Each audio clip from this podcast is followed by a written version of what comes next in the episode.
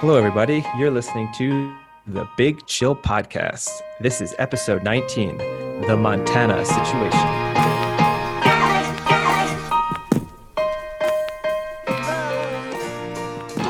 Welcome, everyone, to the Big Chill Podcast. Another exciting week of NFL. A lot of good comebacks again. Another blown Falcons lead. But first, let's say hello to the boys. Sam, the bubble has not burst yet on our hockey bet. Thanks to the stars, we still are alive and correctly picking the series winners. I have Lightning in six. You have Lightning in seven. Game six is today. You need a big stars win here. I mean, I'm still doing this amazing ability of just not looking it up. I just completely avoid it to try and eliminate any sort of like knowledge retention or anything. So that's what's happened, yeah. Yeah. So we really won't go into it too much. We can talk about it by probably by the time the next podcast, the it should be done, so we can discuss a little bit then. But um, yeah, the Lightning won Game Four in overtime on a very questionable penalty call, and then Game Five, the Stars came back and won in overtime to push it to a Game Six. So really good two overtime games back to back. Um, and now they play again Monday night, which is unfortunate because they purposely chose not to play Sunday because of the NFL, but are now playing Monday and potentially the best Monday night football game of the year. So they're not going to get much viewership there. That's going to be disappointing for the like one out of five total viewers who to decide instead to watch the NFL. Yeah, me included. And that voice you hear is Mr. Eddie Hewitt out in Paris. Still no internet, I see. No, no. Had another two hours on the phone with them this morning. Uh, they've everyone can breathe a heavy sigh of relief because they have assured me that at the very latest I will have the internet by October 25th. 2021 yeah this is she she the woman told me this as if i was supposed to be grateful for the, the help that she had provided for me. She said don't worry mr hewitt i promise you at the very latest you will have the you will have the internet october 25th Said, For those who are tuning in late, this is now September 28th. So you're looking at another month of no internet. Yeah. I, this is... Eddie, if I were you, I would honestly go back to her and say, just to confirm, you do mean 2020. Yeah, so all no, she's done true. is confirm that there is an October 25th that you'll have internet. Well, the thing that worried me, right, is she then put me on hold because I'm trying to pick up this like temporary internet box that it just will run on 4G um, that they wouldn't give me last time. And supposedly I'm going back tomorrow and uh, it, I should hopefully get it. I'm going back to the same store, which is a big risk. Ooh, um, round two. Yeah, exactly. And so we'll see how that one goes. Another lunch break will probably be wasted. But they, in going, um, she put me on hold to try to make while I, she was making the appointment for me, and then it just connected to someone else. So I just listening to the whole music for like five minutes, and then all of a sudden this guy was like, ah, "Hi, Orange Support, how can I help you?" And I was like, "Oh, this is not a good sign." And uh, I then had to make the appointment with him. He had there was no he had no context. Like she hadn't said to this guy like, "Hey, you need to deal with this," and she hadn't moved me on to some other team. And then I said, "Just so you know, your colleague has promised me the internet by October 25th." Uh, can you take a look at my file and see if that's like a reasonable prediction? And he looked at my file and then just said, I can't tell you when you're going to have the internet. like, oh, God. so she was just lying. I think she just picked a dead, just, she just, what sounds reasonable, like not too close, where he'll, you know, think that is right around the corner, but also not too far away that he'll just go elsewhere. Did you did you get your call back like the seventy two hours? Wasn't it? They were always saying. Oh like, no, they didn't call me. No, I called them this morning. that was after the seventy two hours had expired. Oh my days! I don't. I mean, uh, they, hey, credit understand. to them. They're keeping me. They are keeping me hanging on. Like uh, the fact that they've managed. They've just you know the little carrot and stick approach with me, and and it's just always just out of reach. And uh, you know, haven't canceled when, my contract. So. When, when will they? When will you ever get to the point where this isn't worth the internet? I almost yeah. That's the thing is uh, that's the thing is I have to at a certain moment I feel too committed at this point to back out and go for a different provider. Like I have to see this one through. Like I will have the internet from Orange no matter what. I will not. I will not give up. The question is, when do I have to just rethink my entire life so that I'm I have to pre- like pretend I'm living in like 1985? That's the question I have to figure out here. Well, those land rollers will come good. Oh, yeah, but imagine if if you do shift to that, then you have to go the opposite way, and then suddenly you've been given internet, and it's as if you've gone back to the future, and That'll you've now exciting. jumped into the, and now you're just like, what is internet? Wow, what is this computer thing? they give him some 56k modem. oh, I'm probably well. That's the thing, right? I'm I, if all goes to plan tomorrow, and I pick up this 4G uh, router, it's the speeds are going to blow my mind. I'm gonna, I'm gonna maybe be able to use Netflix, maybe. So let's get started on the football. Very exciting week. Um, not so great, I guess, for my picks from what I've heard, but we'll recap that on Thursday. Uh, I wanted to actually get started and get it right out of the way so we don't have to talk about it anymore. The Giants' defeat at the hands of the 49ers' second string offense and Uh, defense. Uh, third string, maybe. Yeah, second string generous. I mean, Oh, it's not a good sign. Like I put it this way: I'm a Niners fan. I read like Niners Nation every day. I follow them like on lots of social media. like stuff. such a loser. No, I mean- Niners Nation. You can just say Niners fan site. The fact you said Niners Nation It's such just a giving it, loser. giving it a shout out. You know, maybe they'll send me something for free. But um, I read that, and it's not a good sign when there were people like making plays or like never heard of that guy. like never, nope, no idea who that guy is. So in that game, Eddie Mullens looked pretty good. Granted, he's playing against potentially the worst secondary in the history of the NFL. Uh, so my cousin messaged me after the game and basically said, "Oh man, the Giants they don't look so good, huh?" And I said, "Well, the issue is they maybe have, in all honesty, four to five people on their starting lineup that would be a starter somewhere else, and defense-wise, maybe two. So they're playing against one of the worst defenses I've ever seen a team put together. But Mullens looked pretty good. I mean, 25 out of 36, 343 and a touchdown. It's not bad. Yeah, it's a little dink and donkey. That would be my only criticism of him. And I think even when you look back on his um, starts that he got a couple years ago, there's not a lot of deep stuff. So he is kind of a game manager, and on a good team like the Niners, that works. Um, but I don't think in the like Jimmy G versus versus Mullens debate, my issue is I don't think you're gonna have Mullens in a playoff game and he's going to win the game for you. And even for the biggest Jimmy G doubters, like last year, he had several game-winning drives. I don't know. I have zero faith if the Niners are down four with two minutes left and they get the ball back.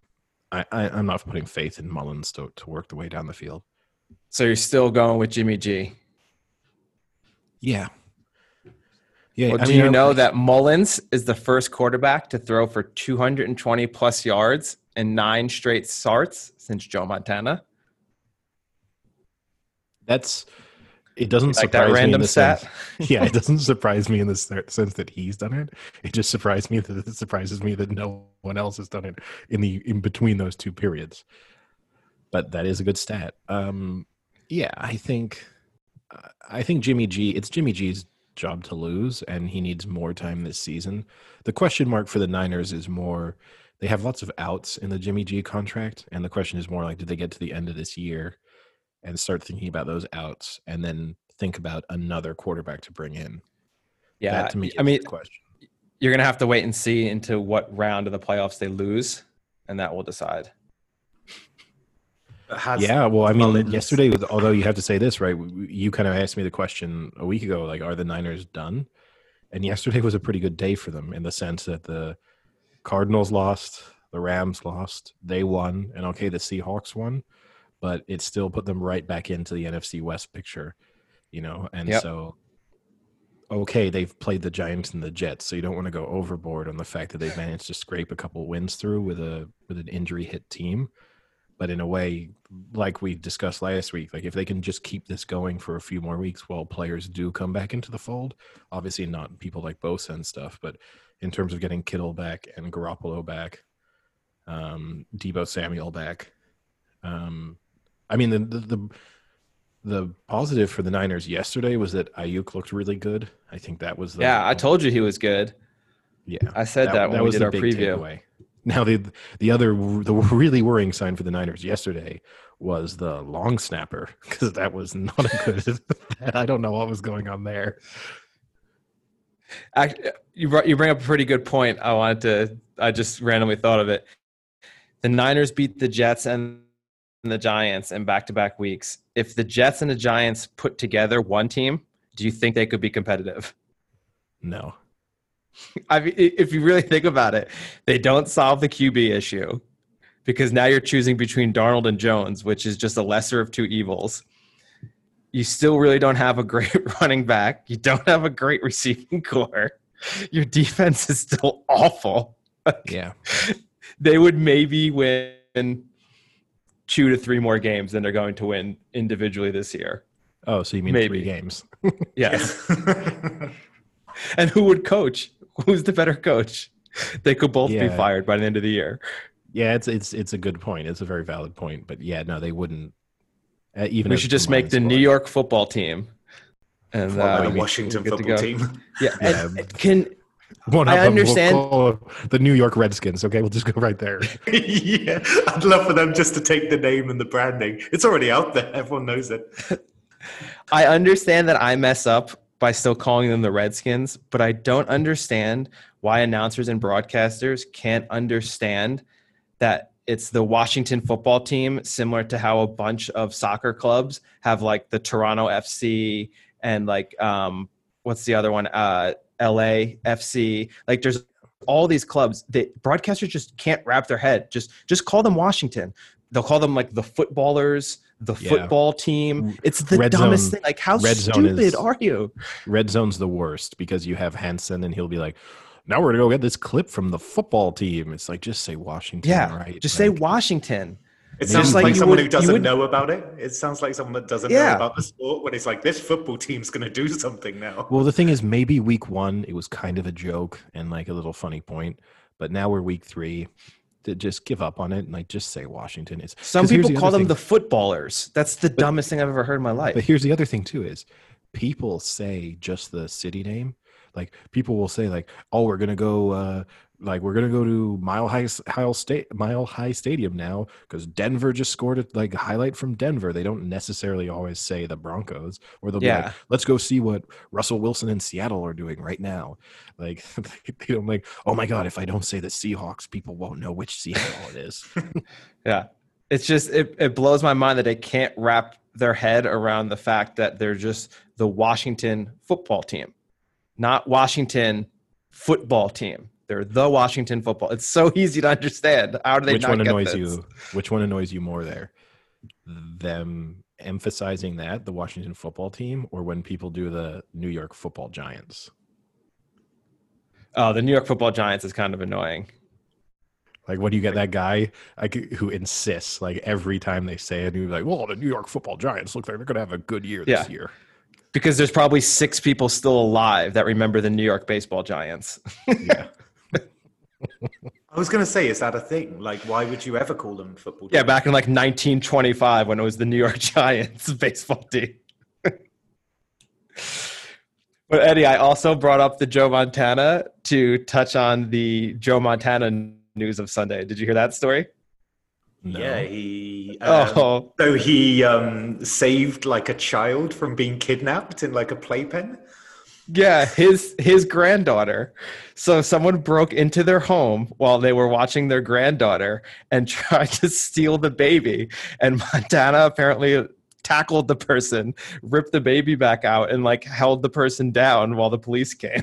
I love how you said rip the baby out like it was some sort of like football thing. So he like he picked the snap and threw the Yeah, baby. the, the baby died The baby. the baby died but you do not get that baby Joe Montana's That's- baby. That's disappointing because like the only thing 2020 was missing probably was like the new version of the Lindbergh baby. so, so like a, a high profile celebrity. I mean, calling Joe Montana a high profile celebrity might be a slight exaggeration in 2020, but a nice uh, missing missing child linked to a famous person could have really pushed, just secured 2020's title as the the year of the millennium. The, the only downside to that story is that you then read into it and it was a 38 year old woman who tried to steal the baby. So it Wow. makes this like Joe Montana like thwarted a kidnapping a little less heroic because it was probably just this crazy lady that went in to steal the baby and Montana probably just pushed her down. Like, uh, do we have any motive from her? Was she just stealing it? Did she like know? Was there a ransom? yeah, I don't Did- know. What a child? Or Um, I, I, I hope we get more details later on. It could make for a good story. I But like that's the, um, I like when I read it as well because it was basically um, they were saying like he attempted to de-escalate the situation. It's like how do you de-escalate someone trying to run away with a child? excuse me, excuse me. Oh. Do you mind returning the child? In you give me the given- child and I'll give you this doll. Call it even. Pretty Yeah, close. I'll sign this football for you. but uh, uh, in fairness, given the current climate, Sam, at least he didn't just shoot her. so I mean, we got that going right. If Joe Montana can can rescue his own grandchild without killing someone, then, then maybe the rest. There's of us- hope left for 2020. Yeah. children, random children are being shot. Okay, there's hope. Now, There's- the the great one would be if someone tried to steal Joe Namath's grandchild. Would Joe Namath even be sober enough? To, Be drunk. he just signed the baby and then let it go. yeah. I want to kiss you. I, you. want to kiss you. the person's just running away with the baby, and he's just like, "I want to kiss you. I want to kiss you." That'd be such a surreal thing. So I would say that could bring us on to the Jets, but I really don't want to discuss the Jets too much. Yeah, what about them? What about them? I mean, we said going into it, right? Sam asked us that question: How big would the spread have to be until we'd consider taking the Jets? We said Both about of us, 20. said, both of us said So- approaching twenty, right? So we were way off. yeah. I mean, Yeah. they're just terrible. There's nothing more needs to be said about that game. You can't read into how good the Char- the the um, uh, Colts are in any way. It's just the Jets are awful. Yeah. And Sam Darnold looked. Oh, I, I just loved that they were coming out about him saying like that's probably the worst game he's played as a pro. And it's like that. It's amazing how you can find those new heights. Like most people go on like a trajectory of like improving themselves. like he seems to be finding ways. I mean, what was Well, it did like? like um, Two pick sixes, a red zone interception. It was, it was It was pretty awful. I did like the the announcers mentioned during the Giants Niners game that Daniel Jones has only had one NFL game without a turnover. That's a oh. pretty Oh. crazy. I mean, I know his career isn't that long yet, but still, you would expect that just every once in a while, people just dropped the interceptions you threw, just just through pure luck. Well, that's the issue. Is it's not it's not interceptions. It's the stupid fumbles. I think he has the most fumbles through however many games he's played. I think now he's played a full season, maybe or something close, fourteen or sixteen it, yeah. games. He has the second most, or he's tied for the first or second most fumbles ever by a quarterback. He just Yeah, can't hold on to the ball. he would have played the full season, right? Because his his his uh, first game was when you were in Paris a year ago. And it was a pretty good game. Yeah, he got off to a great start. So for anyone being super op- optimistic about Joe Burrow or any of the other rookie quarterbacks out there, they could still turn into Daniel Jones. So maybe a good segue would be to the actual good team in New York, which people don't even realize is the Buffalo Bills. Yeah, I mean, again, we kind of talked about. I think we we all picked the Bills to win this. I think, and so I mean, it was it was a weird game because they were in total control, and then they just fell apart. And Frank and I were speaking during the game. I actually think in the end, the fact that they had the game-winning drive to win it, even if they were a little bit lucky, maybe on that that flag on the fourth down that kept the drive alive, it was a little bit weak. Like it probably was uh, like a penalty, but it's still one of those like on a game-ending play you probably don't want to see called. Yeah. But the takeaway for them from that still is that you believe even more in Josh Allen and their offense because in the same way when I spoke about like the doubt over Mullen, like are you going to have the game-winning drive in you when the pressure's on? That was a huge game for the Bills to just th- kind of throw down that marker within that division. of the fact that they're not going to do the thing that the Bills have done for the last couple of decades, which is lose that game. Yeah, they looked. I mean, that first half they looked phenomenal. I don't really understand what happened in the second half. The only thing I will say that kind of makes me nervous is their run defense was just non-existent. I mean, the whole game, even in that first half when they were blowing them out, the Rams were still running the ball like crazy. They were getting like 10, 15 yards at a clip. And that really makes me nervous when eventually they're going to have to play the Patriots, and the Patriots will exploit the shit out of that. Um, and I wouldn't be surprised if the Patriots just run the ball 85% of the time between Newton and Sony Michel, things like that. So that kind of scares me. But yeah, uh, Allen, man, he's he's fun to watch. I, he kind of reminds me a little bit of Philip Rivers because he's a little kooky. Uh, did you see the one time he had the penalty? Oh, he got like his face mask grabbed and he just went ballistic and yelled at the ref so much that he then got an unsportsmanlike conduct for it. It was the one where he fumbled it because um, uh, what's his face, Aaron Donald, uh, like kind of grabbed his face mask or his his horse collar or something, and he just went ballistic on the official. it's just fun to watch. He's a uh, he's like a very like emotional player, so it's he's yeah he's fun. I like I like watching the Bills now. It's crazy. yeah, he that. has he has the potential to inherit the Phil Rivers uh, throne. He just doesn't have quite the same level of inner rage, and he also doesn't have the like the extreme Christian beliefs. You know, like he's not out there having fifty nine children and stuff.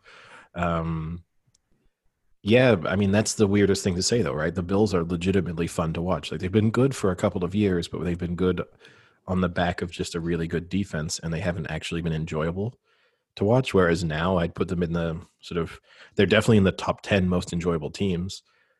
You know, if they're playing a game like if they're ever going to be in the whenever they're going to be in those sort of late afternoon kickoffs and there's only two other games on, mm. they're, they they might be the game I want to watch, which is saying a lot.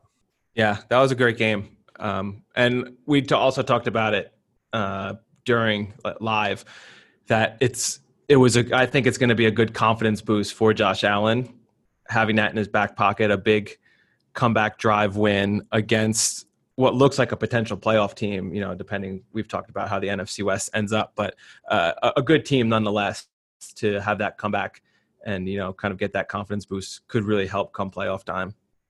Yeah, maybe opportunity to flip to from one team that taught us that they kind of have the ability to win in them to the team that's showing us week in week out that they have the ability to lose in the Falcons. Uh, what was and it I this time? A, like a 16 point lead? Was it a 16? Yeah, they were up 26-10 in the fourth quarter. And they calculated, they showed several, they kept showing the graphic over and over again during the game. But obviously they had a 98% uh, win prediction, like projection uh, a week ago, and they had 99% win projection this week. Uh, and then also, they obviously lost in week one, and I think their win projection uh, topped out in week one at 60%.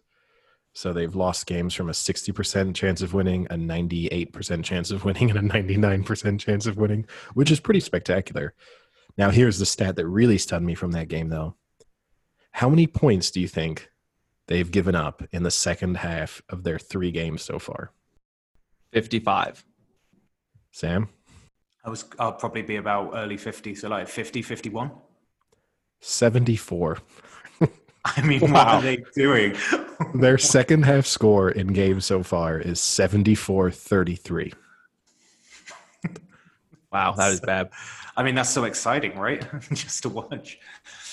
But, well, this actually I mean, this, I was thinking about it this morning. It's really the difference between a, let's say, good coach, above average good, to a great coach is that first half to second half transition and kind of how you come out in the second half, change your game plans, understand kind of what the opposing team's going to do to change their game plan so you can kind of counter it. Bill Belichick, obviously, is amazing at that. You know, he can go in the first half and then come out the second half and they do a completely they run a completely different offense, completely different defense. You know, he shifts really well. Dan Quinn, on the other hand, is notorious for having potentially the worst Super Bowl loss in history. you know, losing to the to the Pats in the second half, and now is kind of showing that it must be just how he is as a as a coach. He's a good coach, but he's obviously not a great coach because he can't adjust in second halves. I mean, this is two straight weeks, and you know, it's the other one who kind of comes to mind with me for that is Bill O'Brien. Bill O'Brien is a decent coach, but he just gets out coached at the ends of games week in and week out. Uh, especially this week, he put up 21 points in the first half and then just nothing the second half. I mean, they should have beaten the Steelers or kept it much closer than they actually ended up doing. Uh, so I don't know what you do with a coach like Dan Quinn. I mean, can you can just have a coach who is a decent coach but is never going to win those big games is going to blow it at the end is that something you want your fans to endure week in and week out? Or do you get rid of him and try someone else? Well he has to be the first coach fired at this point i think if you're falcons. No adam gase has to be the first coach fired. Yeah surely no, gase. they, they said gase might be gone. If, if they lose thursday night they say they might fire him friday morning. I would have fired dan quinn this morning. So that's why I mean. Like, I actually wouldn't have let Dan Quinn go to sleep last night, still thinking he was the Atlanta Falcons head coach. you know, I would have been like, "Hey, You'd be Dan, an amazing owner." I'd been like, "Hey, Dan, I know you're probably a little bit under pressure, and you're probably not sleeping that well right now. So I want to relieve some of that pressure and just let you know, schedule's clear for a while. You're sleep in tomorrow. Don't worry about things. Life's okay." But I mean, I saw Dan Quinn's now has a losing record since the Super Bowl. So there's that. He went from, you know, nearly winning the Super Bowl, should have winning the Super Bowl, to now a losing record since that moment. The crazy thing, I mean, you're right. The, a good coach, it's all about the adjustments adjustments they make in game, in particular in the second half. The issue I have with the Falcons and Dan Quinn, it's sometimes not even adjustments. It's as if in the late in games, they just forget that like if you're winning, the clock is your friend, and all you need to do is keep the clock running. Like that's the crate. You'll see them. They get the ball back, and it's like, okay, we're up a touchdown with three minutes left. The other team has one timeout. We a need to make sure they burn all their timeouts before they get the ball back. We need to not stupidly blow a timeout ourselves and we need to basically make sure we're pretty much just running the ball every time and at least getting safe completions to just keep this clock running. And they'll get the ball back and they'll you kind of think like, all right, worst case scenario, the other team's getting it back with like 45 seconds and then all of a sudden the team has the ball back and the falcons killed like 18 seconds off the clock you're like what are you guys doing like and they did that in against the the patriots in the super bowl that's what they did like they would have i yep. mean that's that stat right they would have been better off just taking a knee on every yeah. play yep. in the in the second half than on the actual plays that they called and I mean, maybe that's what they need to do. Maybe that needs to be like late in games. They're just like, all right, Matt Ryan, you just take a knee. We don't care. I mean, you can't you can't let up three touchdowns in the fourth quarter. I mean, that's that blows my mind. And if you look at the t- like, it only took the Bears nine plays, two minutes fifty seconds first TD, three plays, fifty nine seconds second TD, five plays, two minutes third TD. Uh, I mean, and how long oh. the key? How long were the the Falcons' possessions between those touchdowns? Oh, probably like five seconds. Yeah, because I mean that's the other issue, right? I mean their secondary is terrible. We kind of knew that after week one, and we discussed that after week one. Their secondary is awful. They might rival the Giants for the worst secondary in the league.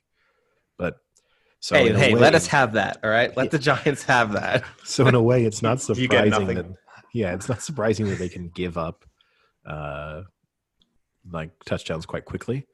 But it's just you know eat like chew some clock when you get the ball yeah. back. I mean, there is it is genuinely going to have to be like Eddie said, right? Where they're like, well, whatever we try and do to stop this rot and this fiasco of these fourth quarters, we're just going to have to basically just take knees now and just eat clock. Like that's all we're going to do. But interestingly enough, the other side, so the Bears had a pretty. I mean, how that team is three and zero.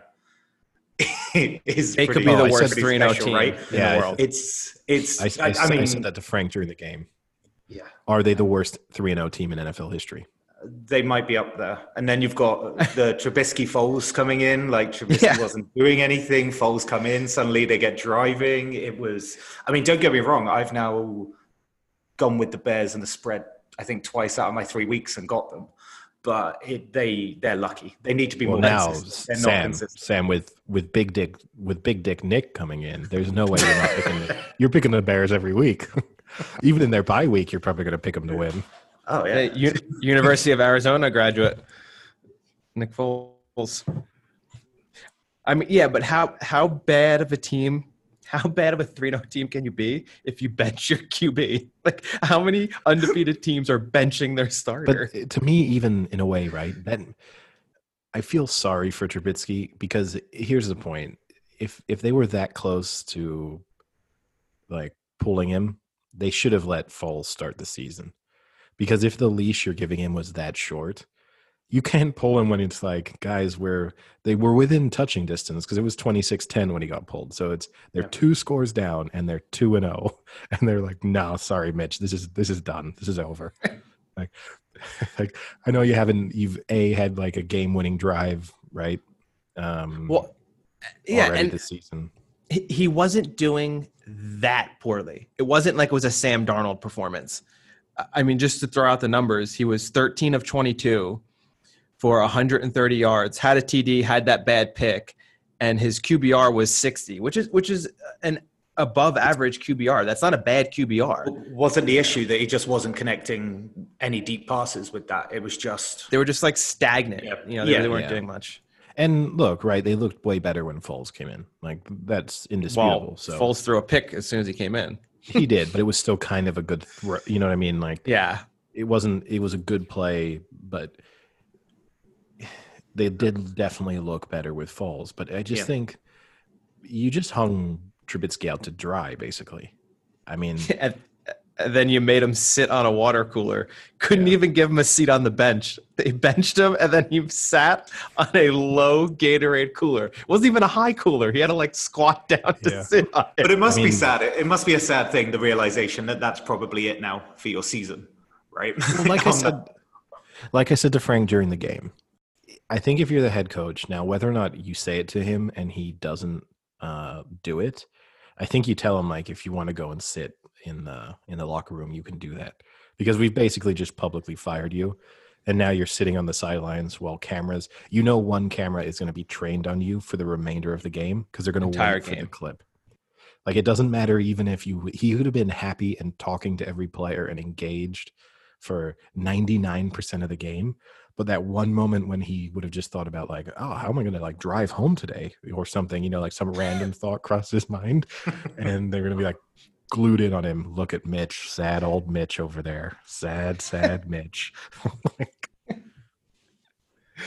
He did look particularly sad, though. i mean uh, well here's the thing is too we we passed the over under ourselves. I don't know if you know but uh i bet on the over 1.5 as the number of times that uh water coolers you know like uh would play a major theme in any of our podcasts. What's the other one?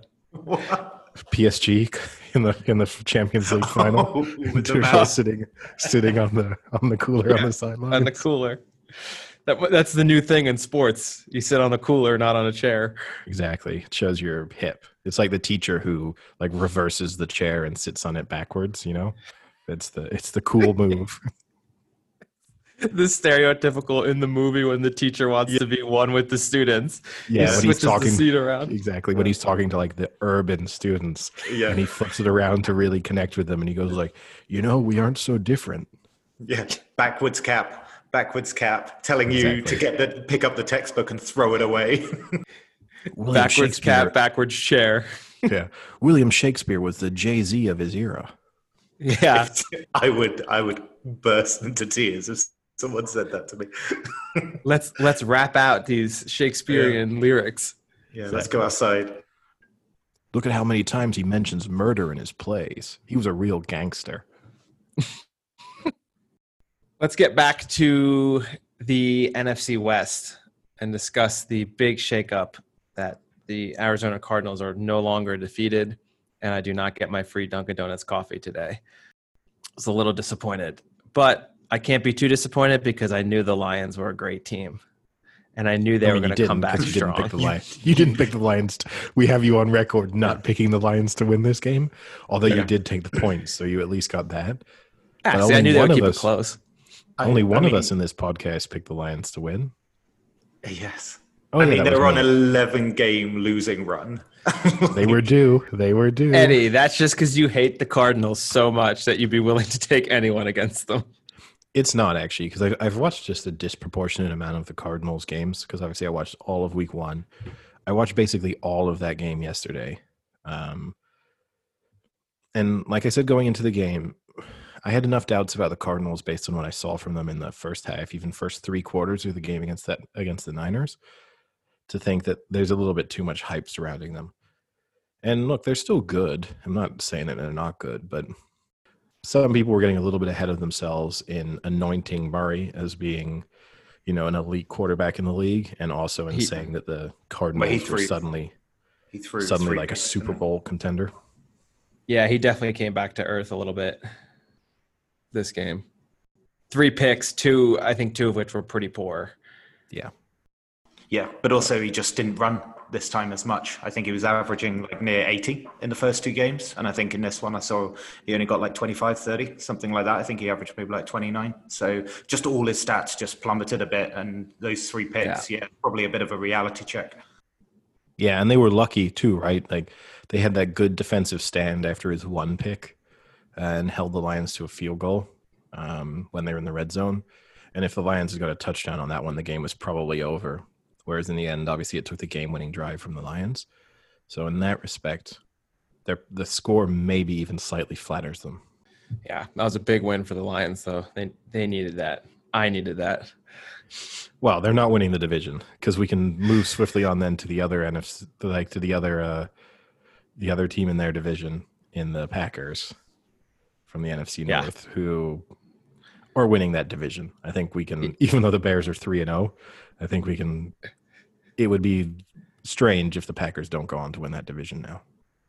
Yeah, they looked pretty good, and I, you know, I'll, I'll definitely say I did not think they would be this good. They don't,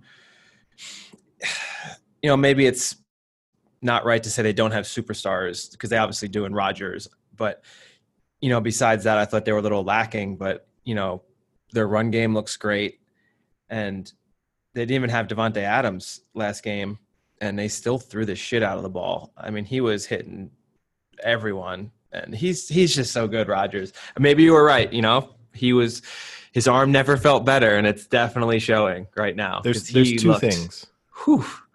There's two things. He claimed that his, his arm felt better than ever, and that the no preseason and the extra time and stuff and had helped. That seems to be correct. Like he seems as healthy as he's been in a really long time. The second thing we've talked about every week, the fact that they're playing games with no fans in the stadium, or very few fans in the stadium, and his hard count, Oh yeah, Like, it's basically like having kind of almost like an extra man on the field. So it's it's sort of crazy. Like that might be the biggest. I say secret weapon in that it's not a it- you know it's in no way a secret, but in the sense that like this kind of extra move that you have, um, you know, like Frank. I'm sorry if I distracted you guys. I was I was getting up the stats for the Packers on ESPN, and they had this commercial, and it was a NordicTrack commercial, and this guy was just going in straight beast mode on this Nordic track. It was almost as if you took Mike Tyson and put him in a boxing match, but instead of boxing a person, you just put the straps of like a cable row machine on him, and he was just like going like crazy, punching the air and doing like uppercuts and undercuts. I thought he was gonna break the machine off. I mean, I, I may not edit this bit out. Uh, I'm just I mean, they've sold me. I'm gonna I as soon as this podcast ends, I'm gonna go to NordicTrack and look at what that piece of equipment was, and I might buy it because that guy was in savage mode. B- because honestly, the look on your face was so bizarre that it obviously drew both of both Sam and I into total silence.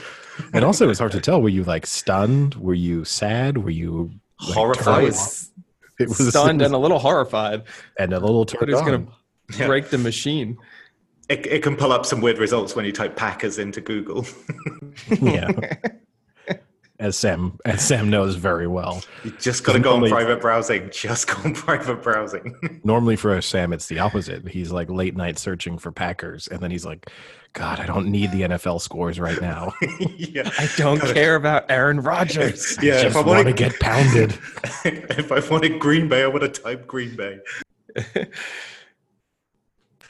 Speaking of which, the But- Green Bay, um, the Packers have uh, the Falcons next week. So how many how many points are you giving the Falcons ahead at the half before collapsing? Oh yeah, how big would their lead have to be for me to feel confident about them winning? That is a good question. Like how much would the Falcons have to be up at halftime, or even let's say how how big of an how much would they have to be up going into the fourth quarter for you to be like, okay, the Falcons are winning this. Four touchdowns. I would say four scores. Yeah, it's Oh, 12 points. No, And you feel touchdown. like- well, okay, yeah, yeah, yeah, that's true. Um, yeah, Or safeties. 12. They need to be up 28 28. to, I would take to have a chance to make it to I'd- overtime. I, I, would, I would take like 20. I'd probably take three touchdowns. I'd I would take 20 plus points going into the fourth, I think.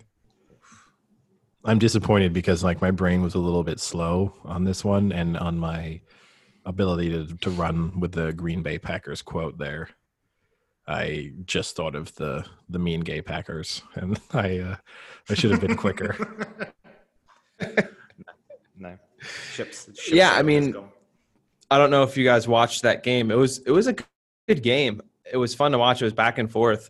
But the difference now, I mean, maybe it's just still the first three weeks. I I guess the question is how many weeks do you give Drew Brees before you say this is the end of Drew Brees? Because this is He now he, he but better. they he doesn't do anything but dump it off. I mean, he is so hesitant to throw over 10 yards now. And that was his thing. You know, like five five years ago, even three years ago, he had such a good touch on that deep ball where he could just drop it in 40 yards down down like the sidelines to receivers all the time. It was just so fun to watch that they would like go short, go short, and then hit you at a deep one almost every fifth or sixth play. And now 10 yards is a deep ball to him. So I, I give it one more week before I really start to get worried that something's wrong. And I don't know what it is. Is I it give him just the the offense is you know is it just Michael Thomas not being being out there? Is is that it? Is it that easy? I don't know. I give him one more week because supposedly Michael Thomas is supposed to be back this week. Now, how healthy he is when he comes back, but at least it puts him out there, which changes the way the defense will play and also just gives him, you know, maybe one or two plays that Michael Thomas can make a game. Also, they're playing the Lions. So if they can't beat the Lions, then Well, few few can. just two out of three so far. But No one week three. Only But- two teams have been able to beat the Lions. but the but I mean, think, the whole thing of like Michael Thomas needing to be there, it's you can reverse it and look at Aaron Rodgers, and they put this stupid stat up about five times yesterday in the game about how he's never had, he's only thrown I think two touchdown passes to a f- first round pick ever in his entire career versus Manning, who's done it 260 times or something crazy. Yeah. But I mean, he was he- he made Allen Lazard look like a superstar out there and was throwing deep balls over the shoulder to him. You know, you don't need Michael Oh, no, Thomas and, to do and that. let's be let's be real too. That Saints offense and and uh, Drew Brees in the past have made nobodies look like superstars. yeah. Like the typical Saints offense would have completions to like eight nine guys. He was never someone who just like okay, Michael Thomas might be their big play guy, or even Alvin Kamara like a big play guy, but they would like part of their approach was just the fact that they would pick you apart with going to all these different guys and even get big plays out of guys you'd never really heard of. So yeah, you can attribute. There's no reason why he can like he's like, oh, I can only throw over seven yards if Michael Thomas is on the field. Because the only reason you could say that is if he just doesn't trust his receivers to catch a ball. But you'd think even then they'd be able to design a couple plays where he feels like they're low risk and he can at least take the chance.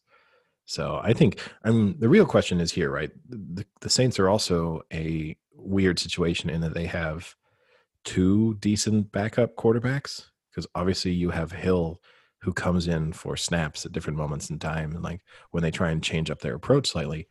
Cost him the game J- yesterday. Yeah. That's one thing, but you've also got Jameis Winston on like there. Who? Yeah, sorry, Jameis Winston. Do you remember that guy? Yes, thank you. Jameis Winston. Yeah, he used to play for the Bucks. I'm serious right now. I think I'd rather have Jameis Winston out there. I mean, I would not put Jameis Winston out, all jokes aside. But uh, Yeah. No, no, no. I, the fact that you even made me question that. no, a 41 year old Drew Brees is still better than that. I just think they need to tell him just just throw the ball deep, even if it if it's not He's the best. He's trying, look. Frank. He's He- trying. he's not trying. They never. He's just do a it. noodle arm now. The concept of a long ball for him is this. Also, let's let's not factor in too. He pissed off his entire team with his his. so do you think they the they're refusing to run deep? we yeah maybe The Jerry Seinfeld, they're refusing to run. Yeah exactly maybe they're like oh we heard you don't like black run." guys why don't you try having white receivers who are really slow and can't go more than ten yards? Unfortunately, the Vikings won't trade Thielman yet. exactly, they're desperately trying. They're trying to put a t- together a trade for Edelman, Thielman. and that's it. Basically, yeah. They called up Jordy Nelson to see if he's still alive. Unfortunately, he's got so much CTE, he doesn't understand what a phone call is. The only thing the Saints have going for him is Kamara. He looked crazy good yesterday. I mean, some of it was bad tackling, but some of it was just he can move so quick on his feet and cut so quickly. God, it was that one touchdown run he had was just crazy. Broke three tackles, cut around three other guys. Oh no, Casey, I'm going to disagree with you there. He looked great last night, and he's incredible. His movement and the subtlety in terms of like changing direction and all that kind of stuff. It's And the insane. speed, at, the speed at which he changes direction, sure. But the one touchdown, touchdown, I guess you're referring to the like 55 yarder where he kind of went down the left touch line. Yeah. That was just terrible tackling. Like there's The first tackle. The first tackle was terrible. there's three After missed that, he- tackles. he kind- there's three yeah, but missed he's- tackles. He's going at a speed that Don't- the other guys care. just can't handle that he's care. cutting. They are NFL players. There are three guys there who should have made a tackle. So you give them all the credit for keeping going and whatever. Like you still need that ability, right? Like I'm not taking that away from him, but the the the breakdown of that touchdown is wow, that's three horrific missed tackles. Not oh, what a play by Alvin Carl. like it No, is it a damning great play. indictment. It is a damning indictment of the quality of tackling in the NFL. Yeah, I- I'll disagree. I think the first, maybe like one or two of the tackles, but he had a few that he just Oh, stopped sorry, on dime, only t- cut across Even if the right. okay, I only mean, he had two five, he, he made six people miss that play. Okay, all right. My real question is, with his mind because he didn't he didn't make a miss with his body i'll put it that way no, no, I said my big question is, I don't understand the teeth. I, I, I don't get the grill. Are those real diamonds in his teeth? Like I don't, I don't get it. I don't get I would like, guess what a grill actually is. it's just another do-rag moment No, no, no. But like, I- I don't get how. How do you do? Do they literally just like cover your teeth in diamonds? yeah it's it's like having a mouth they they take a mold of your teeth and then they it's like getting a retainer basically but just getting a really fancy retainer So okay, so I mean, they're not. That's fancy. No, they're not That's like- really like- fancy. Oh, it's crazy. It's it shines when they when when, he's on the sidelines. It like it shines off his teeth. So it's basically a retainer that you put on. yeah i mean obviously not a It's not like when hockey players get their like permanent fake teeth in. Those aren't permanent. no no They're not on his teeth. i mean if it's a grill i'm a, i don't know in his case but i think he's just wearing a grill right if he's just wearing a grill it's just like a retainer like a mouth guard basically Okay. but made out of metal and diamonds. Like zero So that- protective quality. So that can pop on and off whenever. Yeah. So he can pop off his his his diamond grill retainer and just throw it in the stands when they win the Super Bowl. Exactly. Yeah. Some lucky fan. And why would you want to play with that on? I mean, I don't know. There's there's a lot of players, right, who refuse to wear mouth guards because they think it increases their chances of concussions. So it's true. Which Why? scientifically has been Why? proven wrong. I, d- I don't understand how that would. So the argument the argument I've heard from players, from multiple players when I've seen it discussed with them, because there's quite a like a high percentage of the NFL doesn't wear mouth guards. I can get it from some positions, right? But there's positions where they're taking very clear head trauma and they're not wearing mouth guards. And their argument for against it is basically that um, a mouth guard forces your mouth to be open. and so that's going to cause greater. They feel like it causes their jaw to rattle more, so that they're more likely to be concussed, despite the supposed despite like, the vast amount of scientific knowledge Yeah. otherwise. Yeah. It's like it's it's it's like baseball players refusing to stop chewing because they don't think that it gives you throat cancer. yes. Yeah yeah. But no i've i mean you hear about it every year because like on niners nation for example they'll talk about it because like a couple couple niners every year won't wear mouth guards and they'll speak to them and ask them about it. And and that's basically the argument that all of them use. It's bizarre but i mean the only argument i could kind of get from someone is like look i think i'm probably going to get cte anyway and I think I play better without a mouth guard. So if I'm gonna get if I'm gonna get the head trauma, I may as Such well a make sure depressing- career goes as That's well as such a depressing realization. yeah. That is. So getting back to the NFC West, is it clear that the Seahawks are the best team in the NFC West? Defensively, no. Um, Wait, let me rephrase it. Is it clear that Russell Wilson is the best team in the NFC West? yeah. yeah, I mean, I mean, so he set an NFL record, right? He's thrown 14 touchdowns through week through three weeks. No quarterback has ever done that before. Only QB in history to throw four plus in uh, three games. Three three games. Yeah. So I mean, he looks amazing. Uh, their offense looks, and you when you think he should have had one more if Metcalf Oh, had stupid- been an Stupid idiot. Metcalf. But I'll tell you what, he he just quick side note, he was an absolute idiot for doing that. But that aside, he is just lighting it up. He's a freak. Like Yeah, the fact that you have him and, and Russell Wilson is so good at that deep, that deep ball, just having that combo of, of him just being able to blow by guys and then drop that ball in, it's always a threat. Every play that could happen. Yeah, no, I mean, look, they they look scary offensively. I think the thing I will say is they look frail defensively, shall we say? And Nice. um, You know that word that doesn't one. do it. You know that Yeah. word doesn't do it justice, though. What did they give Yeah. this time? Five over five hundred yards to the. I would say Cowboys? I would say porous. I mean, put it this way: I think if you're a quarterback going into a game against the Seahawks right now, you're basically guaranteed 400 yards. So it's taking record-breaking performances from Russell Wilson for them to just barely win games. like it's not like they're blowing these teams out, right? Like they're, they're one-score games that they're winning, and they're also losing at times in the fourth quarter. So This could have been the complete opposite for them, right? So they had the goal line stand against the Patriots, and then they had um, the uh, uh, the Prescott interception on the final play. So yes. they let's say they both go the other way. This, you know, the Seahawks. All we're going to be doing is talking about the defensive problems. Yeah, which it's always one of those interesting things, right? Because they win, it looks everything looks good. Like winning cures everything, right? And so instead, we talk about how amazing Russell Wilson is. But you're Mm. right, hundred percent. If they'd lost those games, it'd been like, well, Seahawks are done because they're defen they're horrible defensively. That that would be my issue with them.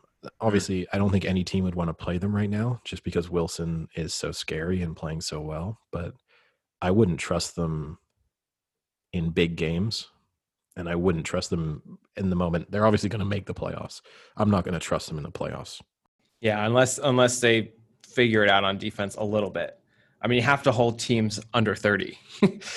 that should, you know, that that is a, a prerequisite for being a, a good playoff team. Is you have to hold them under thirty. I think it's an old saying in the NFL. yeah. So, kind of just bouncing off to Russell Wilson. Right now, who would you rather have on your team, Russell Wilson or Josh Allen? Just for this season, Just like right now, like you're starting a team next week. I'm taking Russell Wilson over anyone in the league right now. I'm taking him But is it- over. Oh wait, Oh. you're Is it- starting a is it- team. so you're, I'm, I'm, am I picking a quarterback for my team franchise going forward? Is that what you're saying, or you're just saying? no, this just year? for one season. Just this win year. now. you take Wilson right now. Yeah. But is it closer than you would have thought starting this season? With who? With Josh Allen specifically? Yeah. I don't know why we're. I don't know who. Why he is the like litmus test of of NFL quarterbacks all of a sudden. I'm because he's potentially having an MVP year. I mean, Right now. I'm going to say Without Josh Allen, the Bills are not 3 0. Well, Frank, I'm going to say no because I picked them as my dark horse for the Super Bowl. So no, it doesn't surprise me that Josh Allen's having a good year. Because if everyone goes back and listens to our NFL preview, I picked them as my te- my team from the AFC to make the Super Bowl. So which is an awful pick, which won't happen, but maybe not. I mean, I did say I did say almost certainly the Chiefs, but if not the Chiefs, it's the Bills. But uh, so I, I can't I can't say I went all in on the Josh Allen move. But look, I think Josh Allen's good. I, I don't think he's ever going to be like a top five quarterback.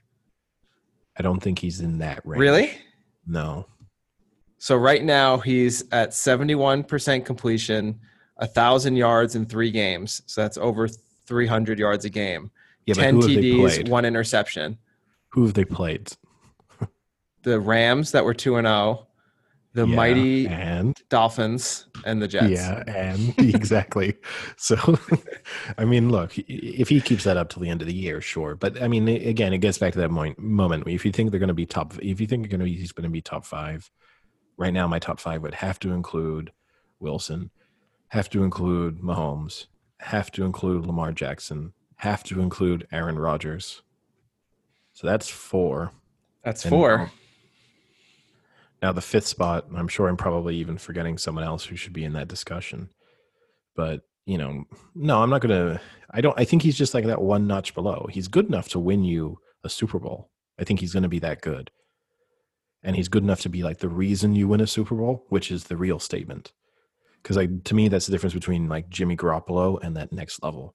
Like Jimmy Garoppolo is a good enough quarterback to win for you to win a Super Bowl with having Jimmy Garoppolo on your team but Jimmy Garoppolo is not going to win you the Super Bowl.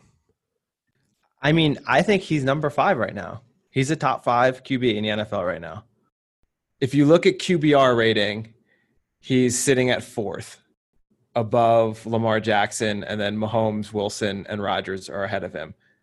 Then you go, it's like Fitzpatrick, Brees, Mayfield, Goff, Prescott, Murray, Tannehill, Carr. I take him over any of those guys. M- Maybe Brees, but we just talked about Brees could be done. So, I mean, a top five QB, Josh Allen. It's it's. I would not have predicted that three weeks into the year. How about the the tie, first tie of the season? I, I liked um, Zac Taylor's quote after that when they said, you know, like about Joe Burrows, because he had a pretty solid game. Uh, kind of again, I guess solid is probably the good term. And you know, it's really good when a um, when a coach comes out and is like, yeah, he gives us a chance to win. it's, just it's like the the lack of faith in every single person on that team from the coach except for one person. I mean, it is quite fun because for the three weeks, apart from the um, the tie uh, with the Bengals Chargers, where we I went minus three and it was three, um, I've picked the Bengals and they've covered the spread like in three weeks.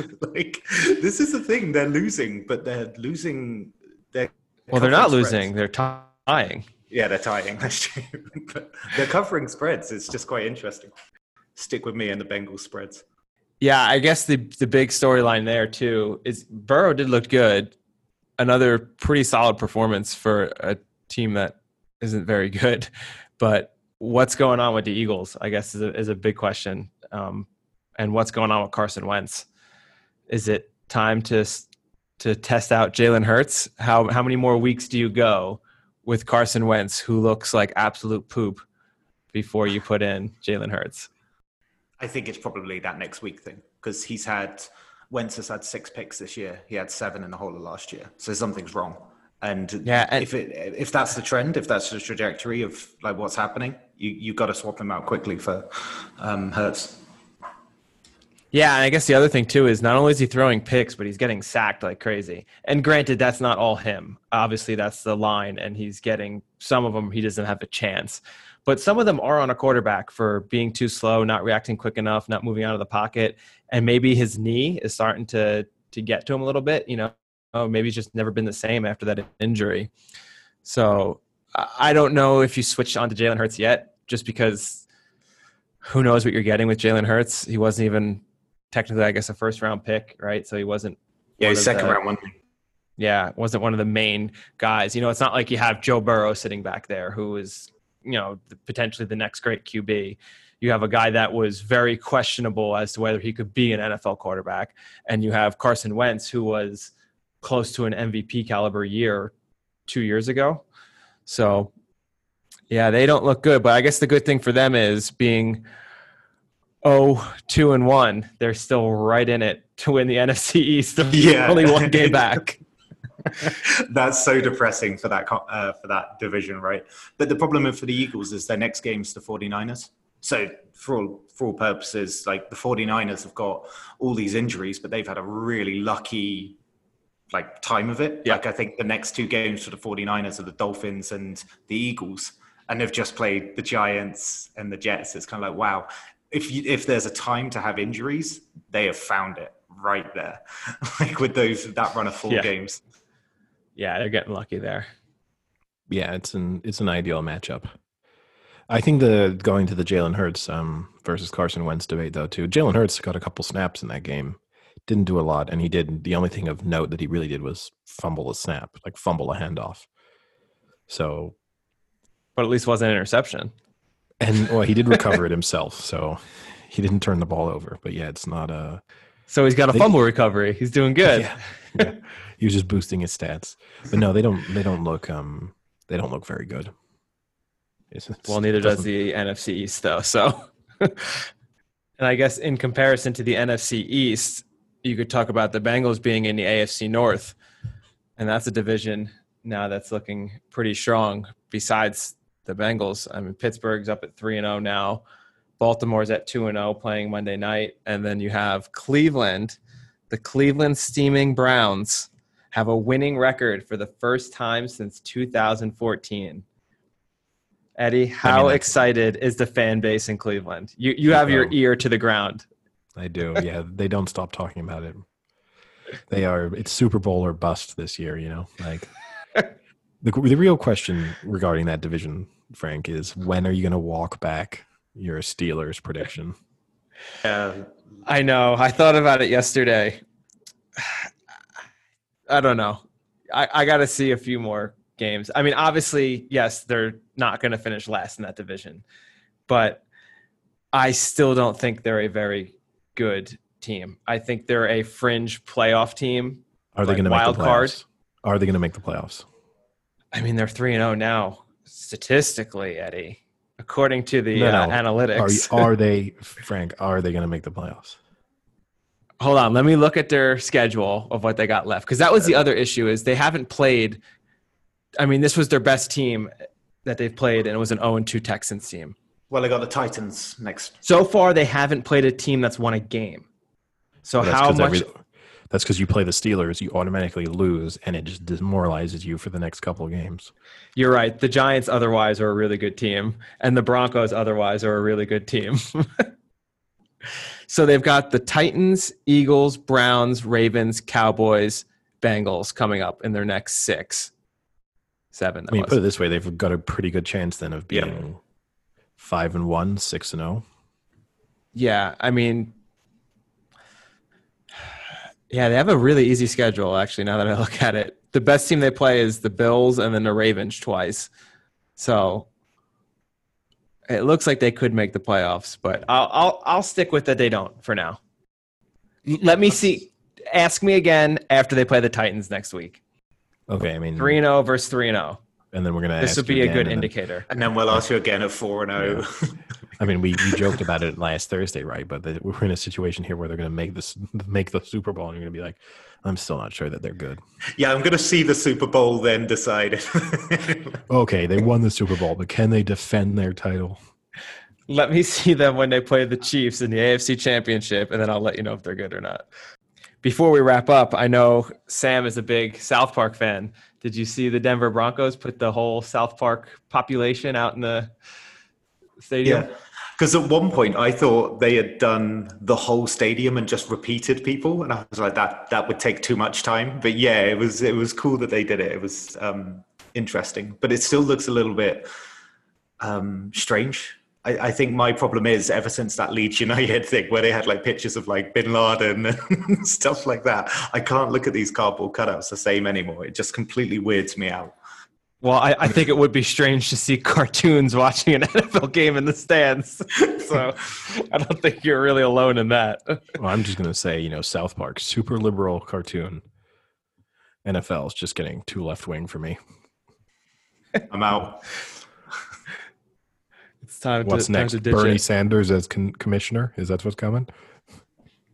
No, Bernie Sanders is the QB for the Jets. Uh, that might be an upgrade. He'll be super efficient. Let's put it that way. So let's get to the NBA then. Just to touch base on the Squid versus Eddie round three, that would be, right? Yeah, round three. It was I won the round because unfortunately for Sam, he went 0 for two. I went one for two. I'm not really claiming that as a victory because the only one I got right was picking the the Lakers to win their series, and that wasn't exactly the boldest prediction in the world. But uh, yeah, it's Lakers Heat in the NBA Finals. Kind of an interesting one, right? From a story. I mean, the NBA was lucky because basically any scenario that didn't involve the Nuggets making the finals was going to be a great story for them because either it was going to be Lakers Celtics, which is obviously kind of the Historic. yeah the most historic matchup in NBA history, or you're going to get LeBron playing against Miami, one of his former teams, the team he won his first title with. You know, so you get to really And then And, uh, ditched when they started to go downhill. exactly. you get Spoelstra, who obviously a few people didn't really think was up to it when the big three first arrived in Miami, and now Spoelstra is kind of like cemented his place as one of the best coaches in the NBA. You- Wait, you Sam know- didn't pick the Heat? No, he picked. We both picked the Celtics. Damn. It's unfortunate. So I mean, it's going to be a really interesting matchup. A lot of people, I you know, we got to get Sam's pick. Wait, wait, on- don't get into it yet. Let's get Okay. Sam's pick first before you give him any info. Okay, All Sam, right. who you All taking? right, so here's what I, Sam the Squid. Here's what I'm looking for. I'm looking for your your series winner. I want and the series final, like how many games are played, what they win in. All right. So, uh, does the format change because it's the final? Are there like more games? no, it's best out of seven. Best out of Best of seven. Okay. And remind me of the teams again. L.A. Lakers, Miami. Great start. no, I'm just Yeah, literally said warming up, warming up how ignorant I am about this. I mean, that's not ignorant. That's just real short-term memory issues because I literally It's just great said it. squid. Yeah, Squids aren't known for their memory. yeah. Hey, I had a bad time. I was 0 and 2. Like, I just need the fact. I just need to who make sure knew that got two out of three people on this podcast had CTE? it. Not me. I had no idea. yeah.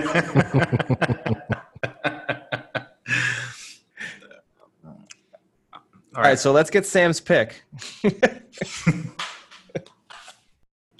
Lakers In Sam the Squid has chosen the Lakers. S- five. So five is not a It's a number. five. I was having a stroke as I said it. Five. Lakers in five. Okay, I'm gonna be Eddie. totally. I'm gonna be totally honest. I wanted to take Lakers in five as well. So if you take it, then we go to another tiebreaker. yeah, I'm gonna take it because that's. I don't. Otherwise, I'm like changing the system. So I, I would have also said Lakers in five. Ah, okay, so here's my copycat, second- Such a copycat. It's crazy. You're just following the Here- squid now. here's my second tiebreaker. Okay, out of the, f- you're gonna say that the Lakers win four games, right? Obviously, because they're winning it. Out of the four games the Lakers win, how many times do they cover the spread? How about this? We do three, two, one, and we both say the number. That way, there's no. Perfect. How many? How many times do they cover the spread? Yeah. How many and the times do the Lakers wins. cover the spread in the four wins they have? And for context, All right, Sam, ready? I'll just tell you. I'll just tell Sam because I at least know this. I think the spread for game one is five and a half points.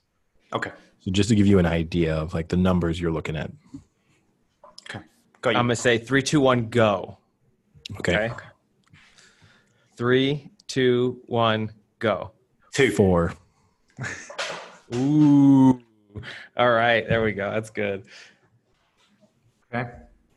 So Eddie, So- you think this will be a bit of a bit of a blowout? no, I just think I think the spreads are a little bit too low. Like five and a half points is not a huge spread. Now, here's the thing: is I effectively could lose the game this this this head to head in game one if the Lakers win by four points. I'm done.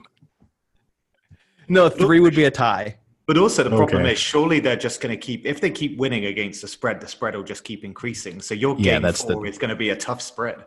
Well, what I need for them to do is to keep covering the spread, but not blowing them out, right? Like, I don't want them to, like, I don't want them to win by like 20, 20, Yeah. 15, because then the spread for the next game might be like 12 points. That's like one of the most selfish gambler things ever. I need my bets to win, but I need them just barely to win so that I can win my future bets as well. Exactly. Yeah. Why don't the teams understand this? They can't. Yeah. Let alone I can't even pick a fucking winner. I'm I'm guessing the Lakers are pretty heavy. What are they to win? Like just outright win? Um, I think they're one to three to win the series. Wow. Around that around that number between one to two and one to three but depending on where you're looking. But I, I, I as i was saying kind of before we did this the heat are actually kind of a popular pick amongst experts who think this is a tough matchup for the lakers. Because in a way it's contrasting systems. You got the lakers who have the big two in anthony davis and lebron james clearly the two best players in this series. But then the heat are the better sort of more well-rounded team so in a way, you're in this situation of like, are you picking the two superstars or are you te- picking the team that has gelled and is playing really well together? And I'm going to take superstars. it's the NBA, so I'm going to take the team that has the two best players on the court and has no reason to never have one of them on the court. That's why I never get about when people are like, "Well, they only got two superstars." It's like, yeah, but if they plan it out perfectly, they have It's either LeBron 40%. James, they have either LeBron James or Anthony Davis on the court at all times. Like, there's no reason. and they should be on for the whole game. Yeah, I mean LeBron James is going to play 40 minutes. So it's like, oh wow, there's going to be a couple minutes when they don't have LeBron James on the court. Wow, that's going to suck. I mean, the crazy thing, right, is LeBron James in this playoffs. I mean, his, his the last series he was great. He's kind of reaffirmed the fact that he's the best player in the league, and at his age, that's kind of insane. Yeah.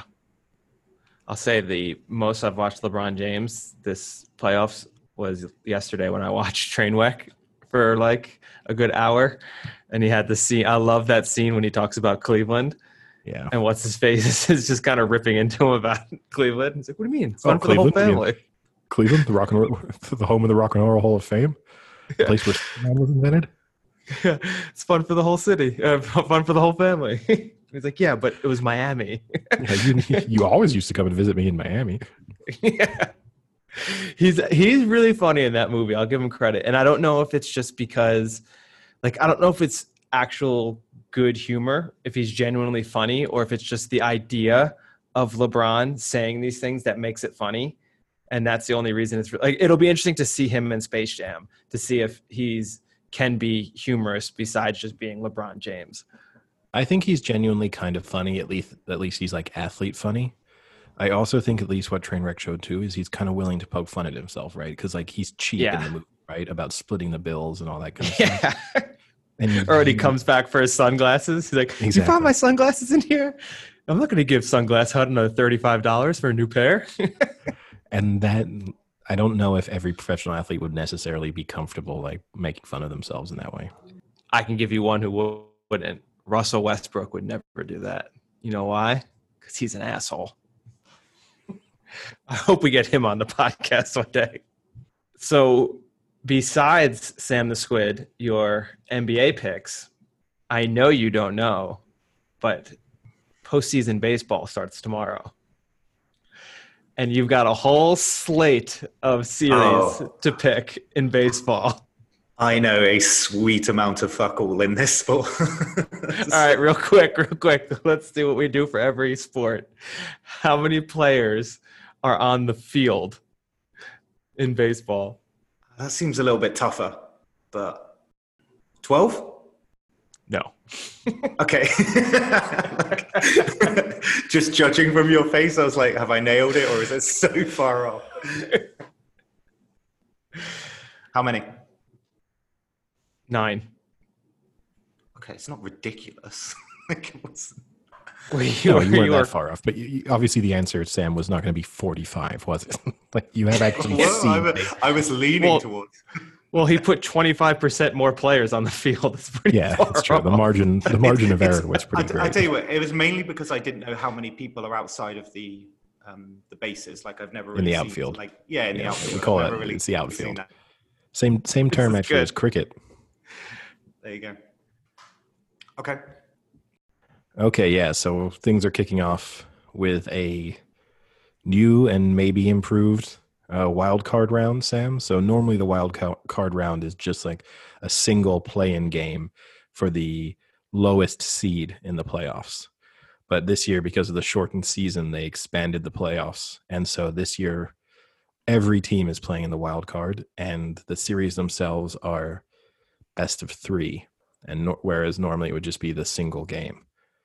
So that's kind of all the information you need to know in the sense that every team that's made the playoffs, all uh, 16 teams, um, well, no, all, yeah, all 16 teams are in the wild card round. That sounds good. And then they just play best of three each time going through. So like 16 and 8. No, after that, it's going to be switched to the best of seven.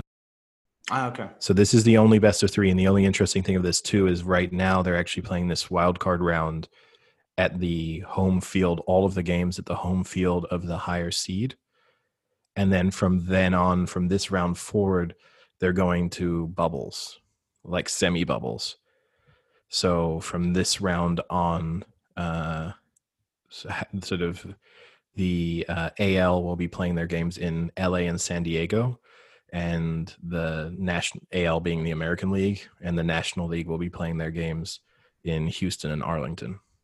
So just for the idea of AL and A- AL and NL obviously have historical significance, but fundamentally, as far as you can consider, it's just two divisions, and the World Series is the is the winner of one division against the winner of the other division. Isn't that pretty similar to American football? Just AFC, NFC, Super Bowl is the Yeah, very similar. combined. The only difference being that in baseball, there's slight differences in the rules between the two divisions, the two between the two leagues. But I, we're not going to explain that either. That will only be of importance in the World Series. Okay. All right. I apart from like famous really famous teams, anyone else I will need the city. and No, I'll say the I'll say the full team names. So let's get underway. We'll we'll start with the American League. You have the number eight. Oh, should I give the seeds? or? Oh, don't don't give the seeds. Start start Okay. over. Start over. Go to Okay, a I'm, different I'm one. going to do it in completely. you can't completely men in random black order, me. I not- heard this. but you don't know all what you heard team. was number. Yeah, all you heard was number eight. There is an eight seed. no, but it was just how Frank was saying, like, Not a- start over, like he's gonna wipe me. Yeah. Um, so, in no particular order in terms of this, all right. Um, well, I guess I need to. Well, do I even tell you who the home team is? Because you could No. maybe have. No, no, no. Give. I want. Nope. I want as Just mix them up randomly. Okay, so Minnesota Twins against the Houston Astros. I've heard of the Astros, so I'm gonna go Astros. Okay. Just for clarification. Oh, I actually I won't say yet because then you can maybe figure out the other seeds accordingly. Okay. Okay. Okay, next game Chicago White Sox against the Oakland Athletics. The Oakland Athletics sounds like a like a weird primary school team or something like that. Like, um, yeah, let's go for them. let's let's go You're for gonna go for the you're gonna go for the A's. The Yeah. Athletics. yeah. Okay. Next one Cleveland Indians against the New York Yankees. Wait, Cleveland. Wait, why is Cleveland Indians allowed to still be a thing? Well, let's not get into this. America has decided that Indians, Indians, Chiefs, those are all right on the the right the side of the line. Of uh, yeah, Okay, okay. Um, but the Indians did have to get rid of their uh, Chief Wahoo uh, oh my god, slash. Uh, Chief Wahoo. That is an absolute joke. Okay, yeah, I'm not So, backing yeah. Cleveland Indians. No, okay, other so team. the Yankees. The other team. The other team, the Yeah, Yankees. I didn't hear The it most because I was obviously the still most talk- famous team I in was still- baseball. I was still I'm- talking you- about the you get- Indians, but I did hear Yankees. But um, I was just too busy talking about the Indians. But yeah, I'm going Yankees. All right, Toronto Blue Jays, Tampa Bay Rays. Oh, Toronto. Okay, Squid. Squid picks Canadians. that that rounds up your American League picks. So we'll do your uh, National League picks, and then kind of maybe I'll oh, well, I'll make my picks, and Frank can make his picks too. Um, National League: San Diego Padres, St. Louis Cardinals. The Padres. Um, uh, I'll go Cardinals. Yeah, too dangerous for a man like you to get involved with a man of the church. Uh, Miami Marlins and the Chicago Cubs. The Cubs. Uh, Atlanta Braves, Cincinnati Reds, Oh, Cincinnati. and LA Dodgers, Milwaukee Brewers. Uh, Dodgers. Interesting. All right, Frank, do you want to do your picks quickly and then I'll do mine quickly and then we can discuss sort of reveal to Sam some of the seedings maybe and and and Okay. maybe Yeah. make some put a little bit of knowledge into it. Yeah. Well, we can just do that as we go through, maybe. So the first one for National League, we have the number one seeded LA Dodgers versus number eight Milwaukee Brewers. I'll go Dodgers, obviously, with this. I think they're the number one team in the league, so highest chance to win a World Series percentage. Yeah, I mean, the Dodgers just have a, you know, so strong uh, pitching wise. So, yeah, I think we'll go Dodgers there, which means we've gone Dodgers across the board. Next up, Yeah. uh, Number two number Atlanta five. Braves. Okay, yeah, we'll do it that way. Number yeah, two number Atlanta two. Braves versus number seven Cincinnati Reds. Oh, there's my upset. I'm gonna go Braves here. Um, I know a lot of people actually are taking Cincinnati, um, but I'll I'll stick with the Braves.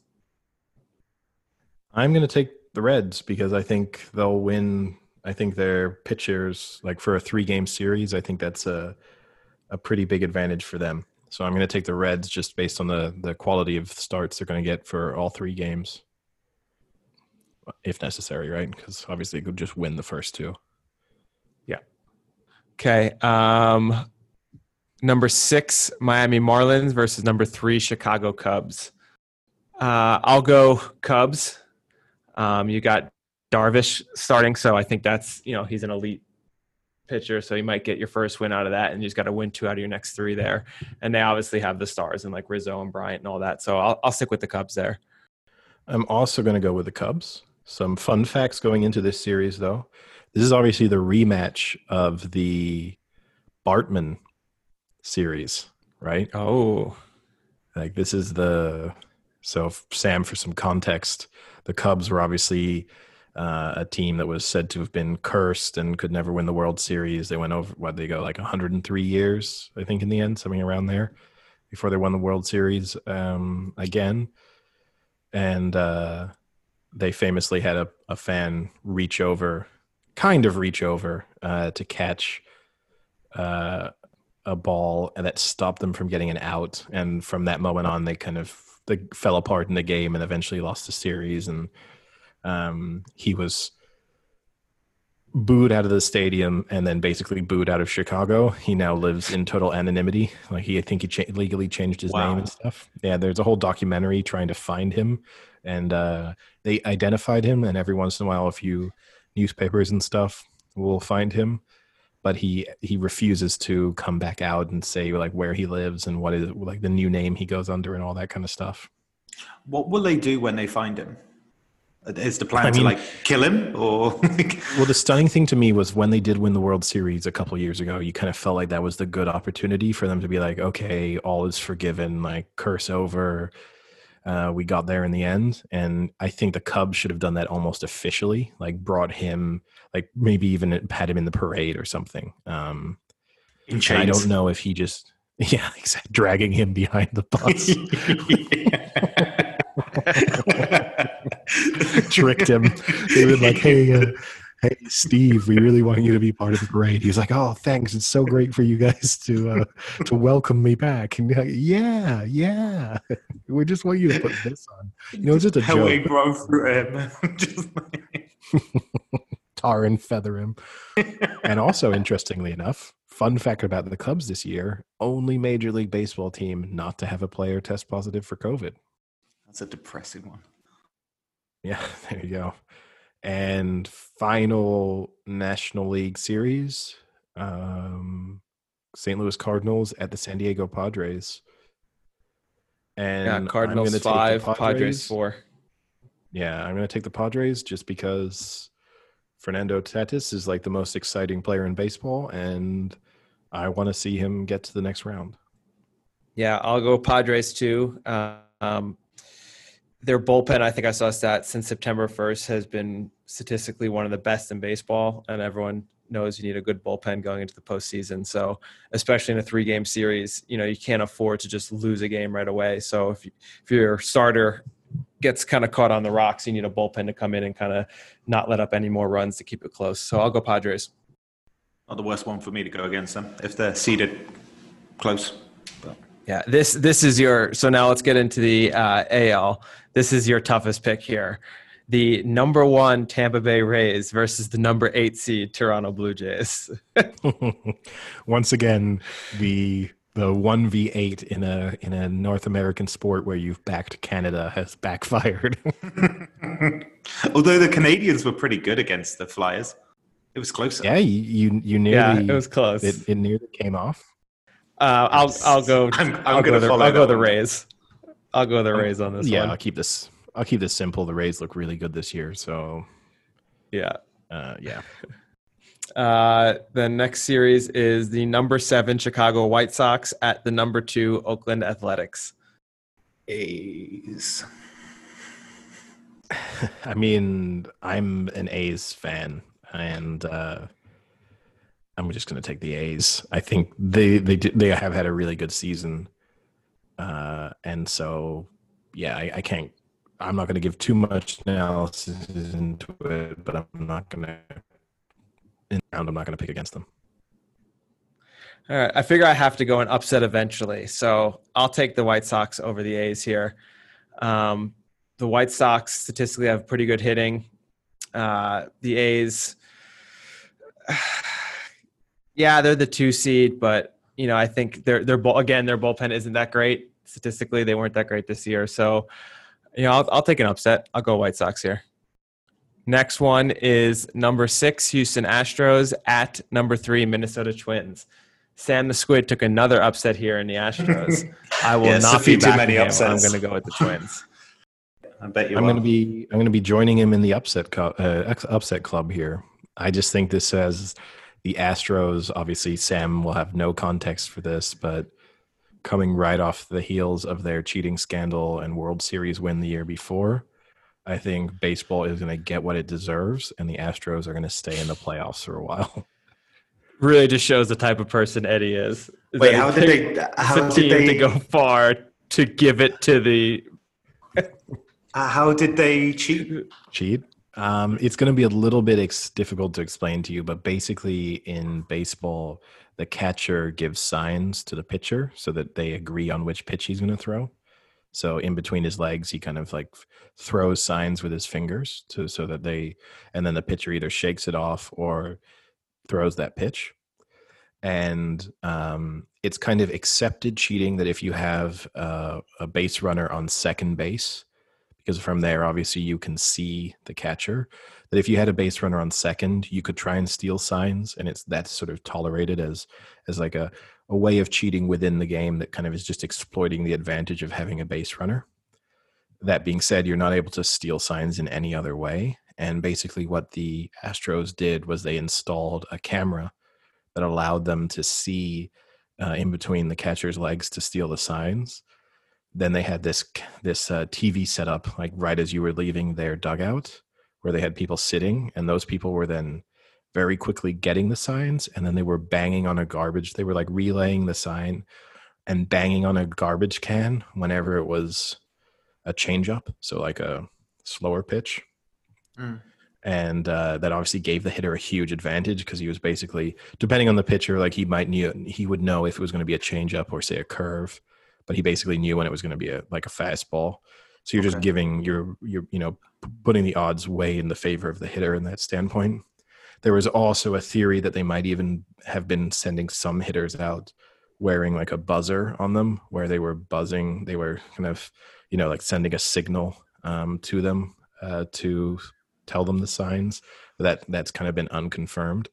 But yeah, basically this um, like a this was all revealed like after like an won the ele- like a mild electric shock or something like that. yeah, basically yeah. the idea And- of someone doing that, getting buzzed and just throwing the bat out of the hands would be well that spun out because so basically this this is one of those times where like the internet really blew this open supposedly when you hear baseball players talk about it kind of everyone sort of knew the a the astros were cheating like all the other when you hear players on other teams it was kind of like an open secret and you can go back and watch footage now of pitchers either going to extremes where they were changing signals really regularly or even um, kind of like abandoning their like previous signals uh, and like implementing like really complicated complicated signal systems.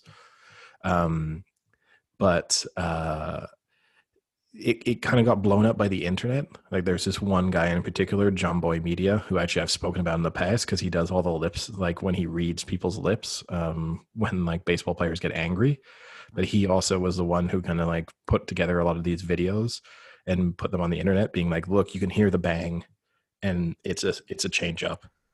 And like yeah, he was putting- like isolating specific pitches in like Yeah. random baseball games and being like, wait, listen for the bang. And then he would just kind of play it over and over again. Yeah, and and like this was so this was after their World Series win, and it it took like maybe two three weeks for momentum to really come together.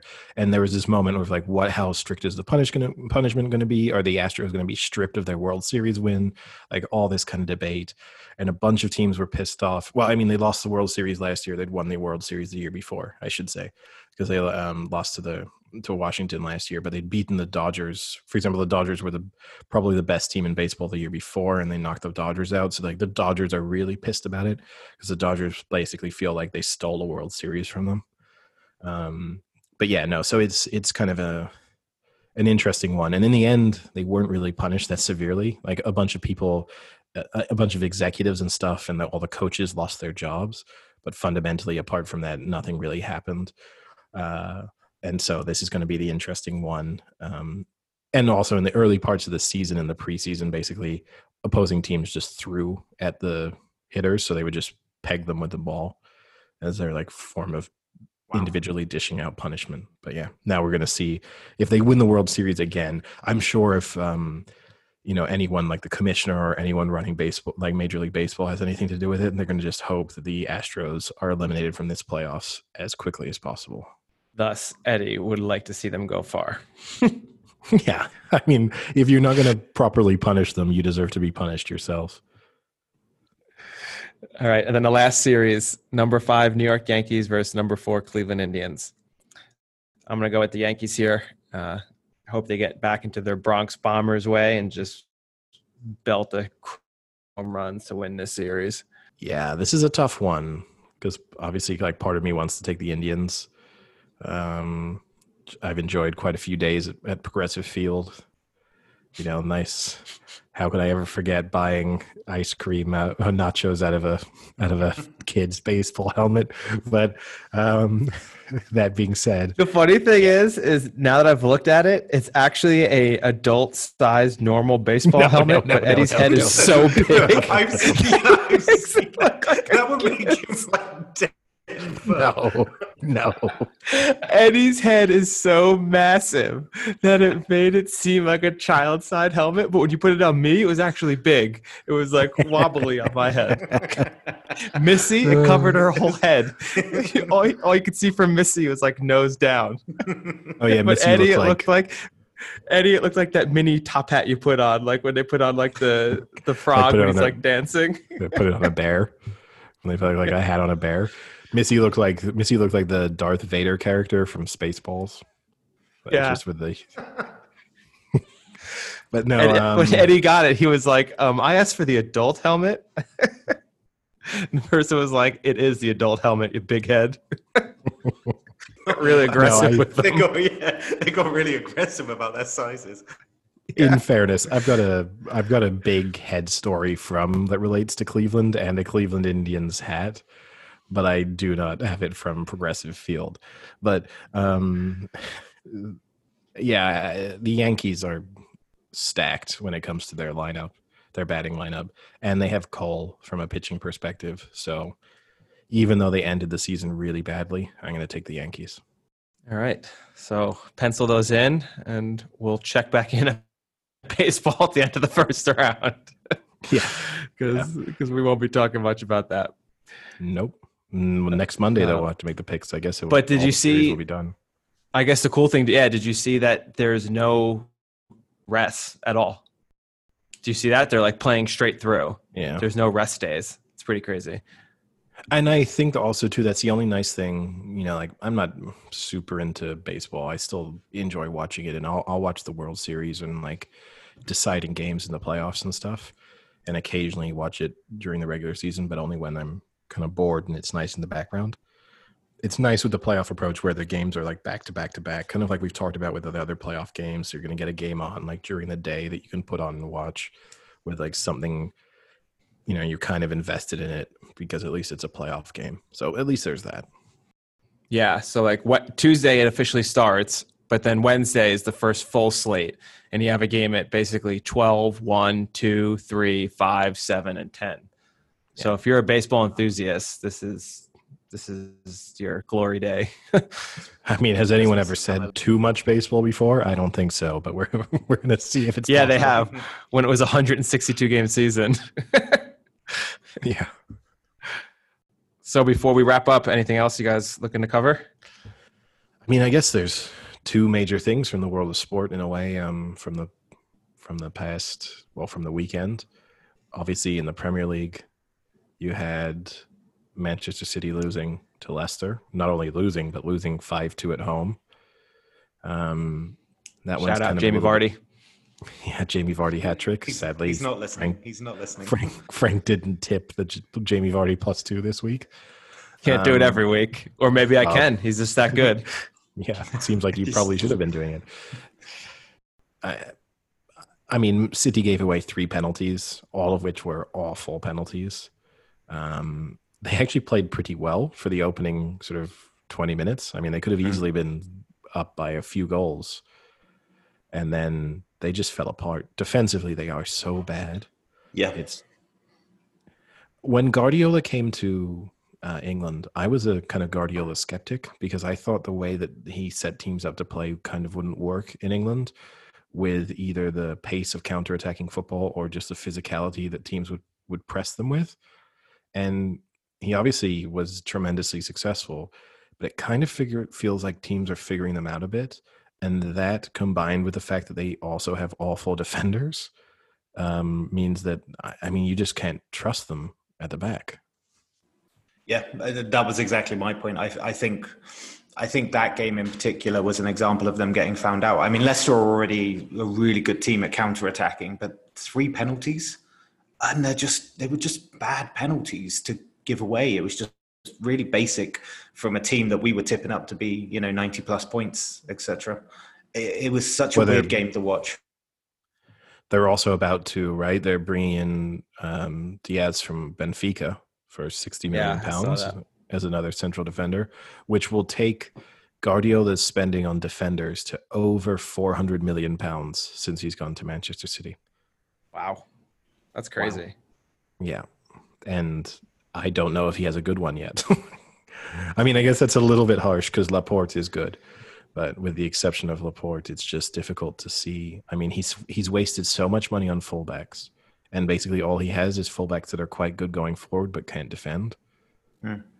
And mm, I mean, they desperately need a partner for Laporte and they need Laporte to be fit and healthy and Fit. available. Yeah, So but it, So I in a way too go. Go ahead. when away too, right? We touched on when Liverpool didn't look good against Leeds, and and sort of we said, you know, I, I the thing that worried me in a way is that Liverpool will not look good and they find a way to win. And then City yesterday looked good for a little bit, then looked awful, and they were absolutely hammered. So for their prospects of winning the league. I mean, you don't want to overreact after what is two league games for them, but it's uh, not a great sign. Yeah, I mean this this batch of Premier League games has just been weird overall. I mean the the West Brom Chelsea three all was the first draw of the Premier League, and what was that like the nineteenth game maybe or something Yeah, like something that, along- Or whatever yeah, it was. And And it was the West Brom Chelsea match. Out of, was- of all the games you're going to predict for the draw. yeah, but then also like home teams weren't winning. Um, they were conceding constantly, like, uh, and that was interesting because a lot of people were saying that the reason that's happening is because home teams just have no advantage anymore. But that doesn't mean that away teams should be pounding them as much as they are. It's strange that people are just leaking goals at the moment, and I think the playing at home has no effect anymore. You don't really have this fortress mentality, which is why Leicester can go and spank Man City, you know, with five, and you're seeing all these away teams at the moment scoring three goals pretty easily. It's um, yeah, I think you're going to start to see those over 2.5 odds on Bet 365, etc. start really coming in. I also think the other issue too, right, is just the lack of a preseason, and so you've, in particular for for a team like City, this is their preseason now. So the fact that they've had to kick their preseason off uh, with a match against Wolves and then playing Leicester, you know, two top eight teams, Yeah. it's not exactly how you want to try and find your feet. And then you're trying, you're having to play maybe players. I mean, you know, they've had to play players not in their ideal positions or they're missing key players in, in big areas of the field. Hmm. And yeah, it's just not, I'm sure they'll get better. So I think some people are overreacting a little bit to it by saying, like, oh, wow, City look bad. It's like, well, it's just one result against actually, Yeah. you know, Leicester look good this year. So Yeah. We'll look back and it won't mean much. It might be the reason they lose the title or something like that, but ultimately it'll be it's a freak result at the start of the season. Um, one thing that did was Man you look terrible again. But I think Man United, right, too. It's the it's the same with City. United are going through their preseason right now as well. You know, at least the teams that didn't play European football in August, they got to get to get. You know, they were together a little bit beforehand. They played some more preseason matches. You know, these United and City players have basically, you know, sort of had a quick break after playing European football, and now they're right back at it. Mm. But Man City looked good against Wolves. Um, I- think it's just a really erratic football season at the moment. I, I it, it's just confusing. Uh, People are scoring goals for fun. Funnily enough, the um, the Sheffield United uh, Leeds game, so the Yorkshire Derby, obviously sounded terrible on paper, and everyone was like, "You really needed fans for that to be any sort of interesting derby for anyone," and it kind of showed. Really, I mean, that was pretty poor. But uh, the interesting one for me is Chelsea as well, because obviously they were applauded for their 3 1 win or whatever it was against uh, Brighton at the start of the season, saying, Oh, this is excellent. This is exactly it. And they've had two really bad performances um, in the last couple of games. So um, a lot of people are now overreacting about the fact that Chelsea now have bought too many players and they're not gelling and they don't really have that identity of um, team roles and individual roles. And so now people are obviously saying that Chelsea are going to have a terrible season. Yeah, I mean, and even people just analyzing the people they have bought, right? Like Havertz, who's not been off to a quick start, people are saying is a flop, you know, and that he's not good enough for the Premier League, which three matches in, it's just so silly. There's the number of players who have a bad, even full first season and then fine form. The interesting thing with Chelsea is going to be Abramovich does not give managers long.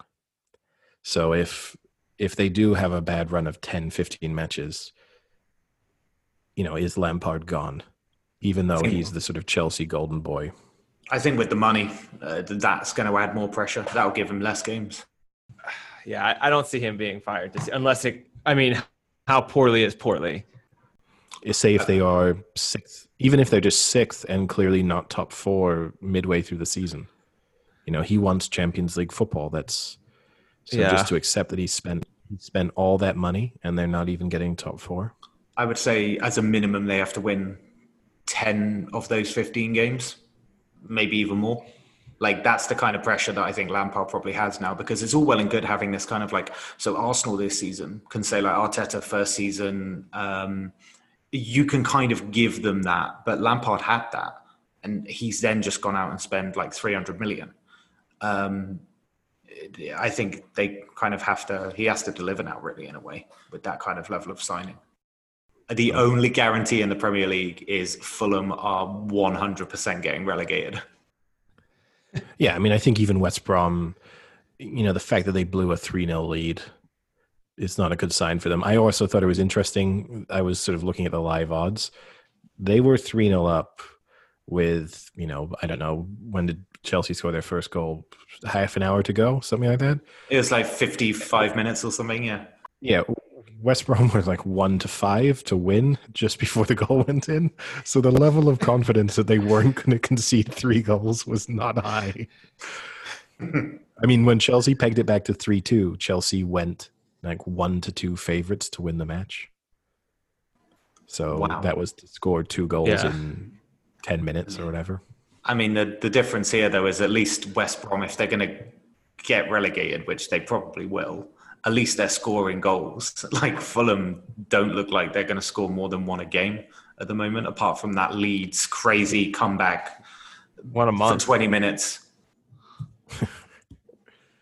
yeah.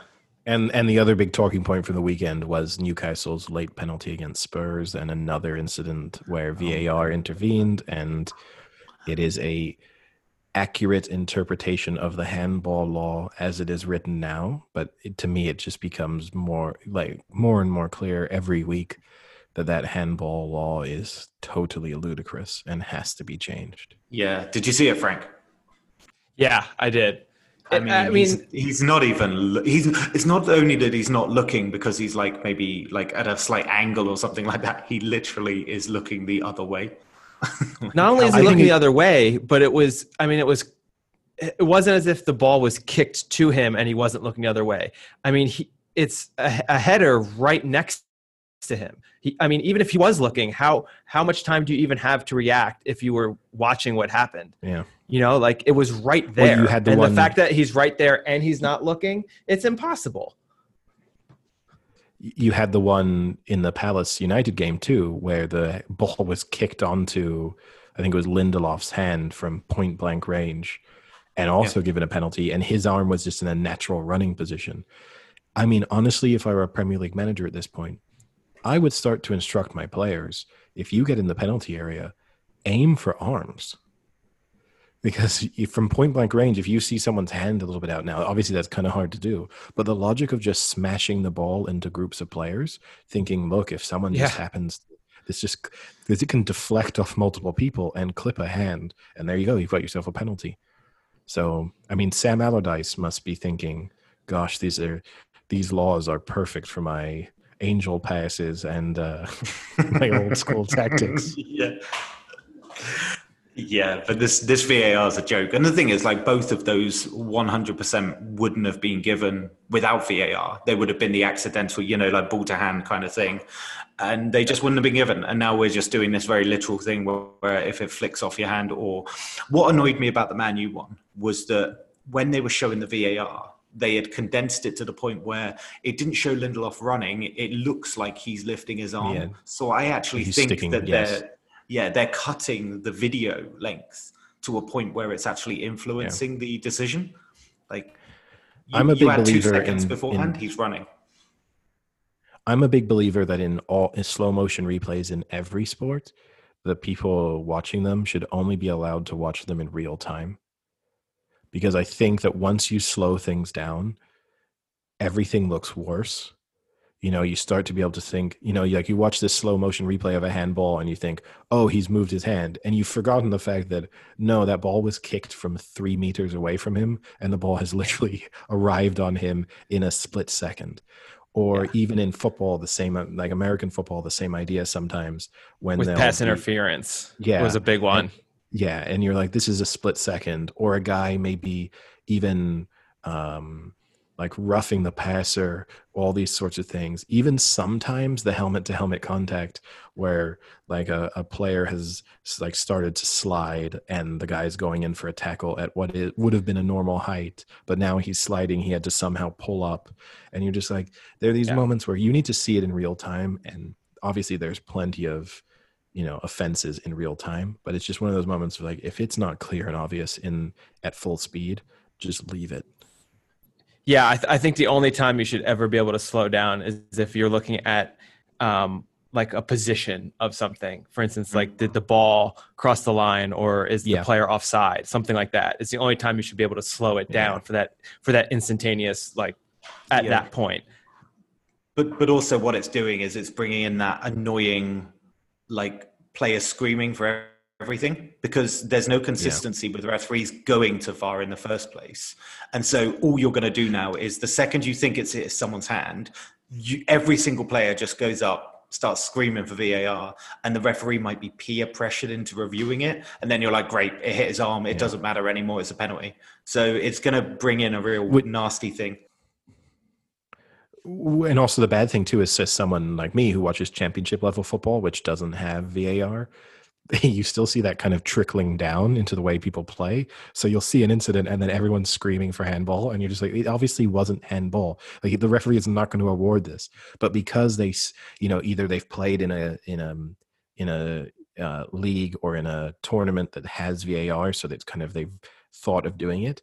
You've now got people doing it in a way where it's like, well, no, obviously in in a normal match, in under normal circumstances, this would not be awarded it might also be worth us saying just because once again we've got a live event going on whilst we're doing this. Oh uh, yeah, I've just seen it. Liverpool have gone three one up against Arsenal, so yeah, it's pretty incredible that this game hasn't been like seven three.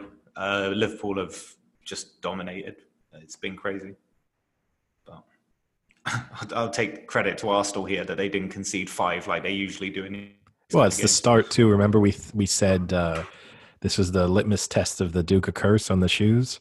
And first up, they have been absolutely smashed. Yeah.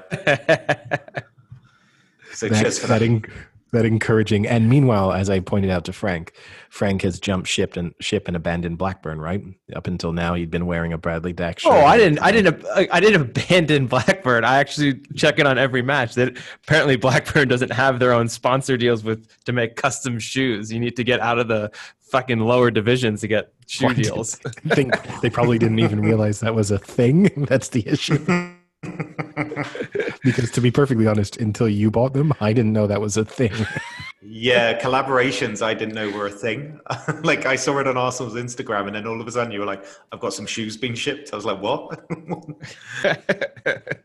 yeah, no, uh, but Blackburn going from strength to strength, top goal scorers in the uh, in the championship two impressive victories, two clean sheets on the bounce. Adam Armstrong, top goal scorer. You know, just could this be the year that uh, Rovers find their way back to the to the Premier League? Do you oh, think so? Nice. Coming into the season, I did not think that their chances of promotion were very high, and that's coming off. I mean, they weren't too far off the playoffs last season, and if they hadn't had injuries to Bradley Dack and Lewis Holtby at the back end of the season, I don't think they. I think they would have been in the playoffs. I think just if Bradley Dack had been fit, fit for the second half of the season, they would have made the playoffs. Not gone up. If Bradley Dack had been fit all season, they might have made the playoffs. yeah, yeah, that's true. Um, that being said, uh, the football they're playing now, I mean, it's three matches, right? So I don't want to overreact. Yeah, and you uh, lost one of them. yeah, but to Bournemouth in a very good close match, and you have to assume that Bournemouth are a top six team. And also, I'll throw in the League Cup match against Newcastle, in which Newcastle also only barely they won one 0 so um or two one, two one. Anyway, um, won by a goal. Um, the I mean, the style of football they're playing is just much, much better. Lewis Holtby is suddenly playing in a central midfield role in a way that he hadn't been used before. And he's gone from looking like a sort of medium, sort of average championship quality player to now the player who was once playing for Spurs and playing Champions League football. I mean, he looks. Uh, Blackburn's Rover supporters are excited about it. He looks like a new version of Tugay, and he put on his Instagram because uh, Lewis Holtby likes eating his favorite restaurant in uh, Manchester is this Turkish restaurant. He goes and eats there several times a week, and he always posts the food that he gets from there. And uh, obviously, he's noticed that some Blackburn Rovers supporters have started saying that he's reminding them of Tugay. So this week when he went to because he's eating Turkish food. No, that isn't why he reminds his style. oh my god, I, I know someone that ate Turkish food. you moron. No, his style of play is kind of reminding them that. So he went and ate at the Turkish restaurant on uh, yesterday, and then he said, "Oh, that meal's got me feeling like," and then he posted a picture of Tugay afterwards. So he's obviously heard the uh, comparisons. Nice, like the stereotypical links. It's good. well, Blackburn have a strong, you know, Blackburn have had several Turkish players. It's not just Tugay. Had Hakan Unsal, who is most famous for being the player, the left back that rev- that kicked the ball at Rivaldo in the 2002 World Cup. Oh, with the dive. Exactly. Yeah. So they had they had Hakan Unsal, and they also had Hakan Sukur for a while. I I, I knew about Hakan Sukur. so uh, as far as Premier League teams with Turkish ties, I, Blackburn are probably the number one. so they're your Turkish delights, are they, Eddie? Wow, that's what Tugay's was always called. and uh, I've got two other items on the agenda. One, I've got a little quiz question for you, just a quick one. This weekend saw Ryan Moore win his first career race at a certain race course in the United Kingdom. Musselburgh. Oh, damn. Frank is correct. What a shit course that is up in Scotland. yep. And he won on a one to four shot. also, well done for calling it Musselburgh as well, not Musselburgh. as an American, oh, I am, Edinburgh. I'm, yeah, Edinburgh. I enjoyed my holiday in Edinburgh. I love it. It just sounds nasty, Musselburgh. yeah, and no, uh, I, it, that that popped up all over my Instagram, Eddie. Wow, you know, b- being the huge Ryan Moore fan I am, I get alerts when Ryan Moore does something spectacular. Well, like, like winning at Musselburgh or, yeah. or talks. Yeah. I don't yeah. Oh, any any interview I get instantly sent to my to my email. when he holds a conversation, you get a Twitter alert. yep. And the only other uh, major topic, obviously, we kind of spoke about it a little bit, but the French Open is underway. Uh, under unusual conditions that several of the players are not really enjoying because obviously it's normally played in uh, sort of May, June, early summer, and now being played in late summer, early autumn, fall and uh, players are complaining about the cold. And poor players. Oh, they wanted Aww. the nice time in France. Oh, they've all I complained did... about it, and uh, also they've changed the balls. They're they're using a new Wilson ball for the uh, the French oh. Open. Bowling balls. yeah, it is interesting to watch though because the thing is, clay court season normally is played. It's a summer season, like spring summer season. It's yeah. normally played in hot conditions in hot locations for the most part.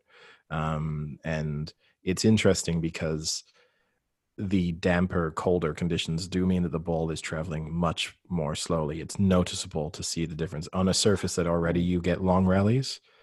I did um, see that longest match. Uh, what was it? The six-hour match. Yeah. And what was impressive about that was it was six hours long, but the first set was six love. Yeah. like how long was that final set when you had a breezed through first set? Yeah, I mean it's going to be interesting, right? Because Nadal, the situ- for Nadal, these are not ideal conditions for him, because for a player putting uh, sort of heavy topspin on the ball, which is kind of the real thing. Nadal's forehand on clay is so deadly, and now you're putting him in a situation where the damp and moist conditions I mean he's not going to get quite the same action off the ball. Um, so it's it's if Nadal has ever been really vulnerable at Roland Garros, this is the most vulnerable that he's going to be. So it is going to be interesting to see, um, you know, if so he's still Nadal unbeatable. is at his most vulnerable when it's moist. is that team going to take it? Did, did, did I sum up what you just said properly? yeah, there we go. That's that's that that's the headline. and uh, mean, it's- concerned, it's moist. it's it's it's 11, o- 11 o'clock right now, local time for me, right? And they are they're still playing, so they are because they're playing under lights and and they've got the new uh, covered um, stadium stands, so they're just going to pack these matches in in conditions that probably players you know don't normally want to be playing at 11 11.30 midnight um, with relatively quick turnarounds in in grand slams in tennis so it is going to be interesting to see but nadal's favorite halep's favorite and on the women's side frank's old favorite so Simona. yeah, I think you have to stick with the favorites. Well, especially Nadal. I mean, you can't. I couldn't go against Nadal until otherwise. Yeah, I think you're brave. Um, yeah, until he loses, until you, until he really looks. Now, maybe over the course of the tournament, maybe he'll start to look, um, you know, sort of more beatable, and that might change my mind because obviously you're not going to see him lose before the quarterfinals or semifinals anyway. He's not going to lose to a sort of relatively low seeded player. That's never going to happen. S- Well, I say, you know, it would be a real stunner. Um, so he might be worth taking on maybe in the semifinal or the final if he's not looking great. Halep, the women's side's always a little bit tougher because you don't have that kind of same dominant force as you do with Nadal. But Halep won two of the the warm up clay tournaments um, in the build up to this, so she deserves her her place as favorite. Um, but you never know; anyone could win it on the women's side. And obviously, Serena Williams is chasing. Um, the interesting one here is if Nadal wins it, he ties Federer for with 20 Grand Slam titles. Uh, so that's kind of an interesting one. If he doesn't win this one, it starts to become difficult to see him maybe overtaking Federer. I think it's crazy that you have that stat and they played at the same time. Do you know what I mean? Like, I, it's it's it's crazy to me that they've each won so many majors or Grand Slams, but like at the same, like com- with still competing against each other, right? You know, and I guess you ha- even have Djokovic in there for a decent amount of it. Yeah. So and you- Andy Murray, have- one of you. I mean, Andy Murray's Yeah. the big loser in that equation. Because in another era, Yeah, well, Andy- he's just a loser in general. but in another era, Andy Murray would have won several more Grand Slams and players like Wawrinka and stuff. Like there's people Yeah. who would sit there and think in another era they would have really had a very different looking career. Yeah, Djokovic being hard court specialist that ties up US and Australia, and then Federer being grass court, Nadal being clay. Like Murray was just kind of uh, unable to crack either one of those kind of kings of those kind of uh, courts. So yeah.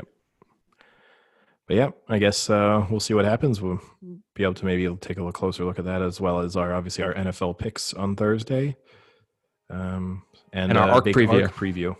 Yeah. Yeah.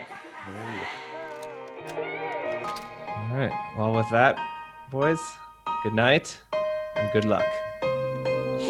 See ya. cheerio.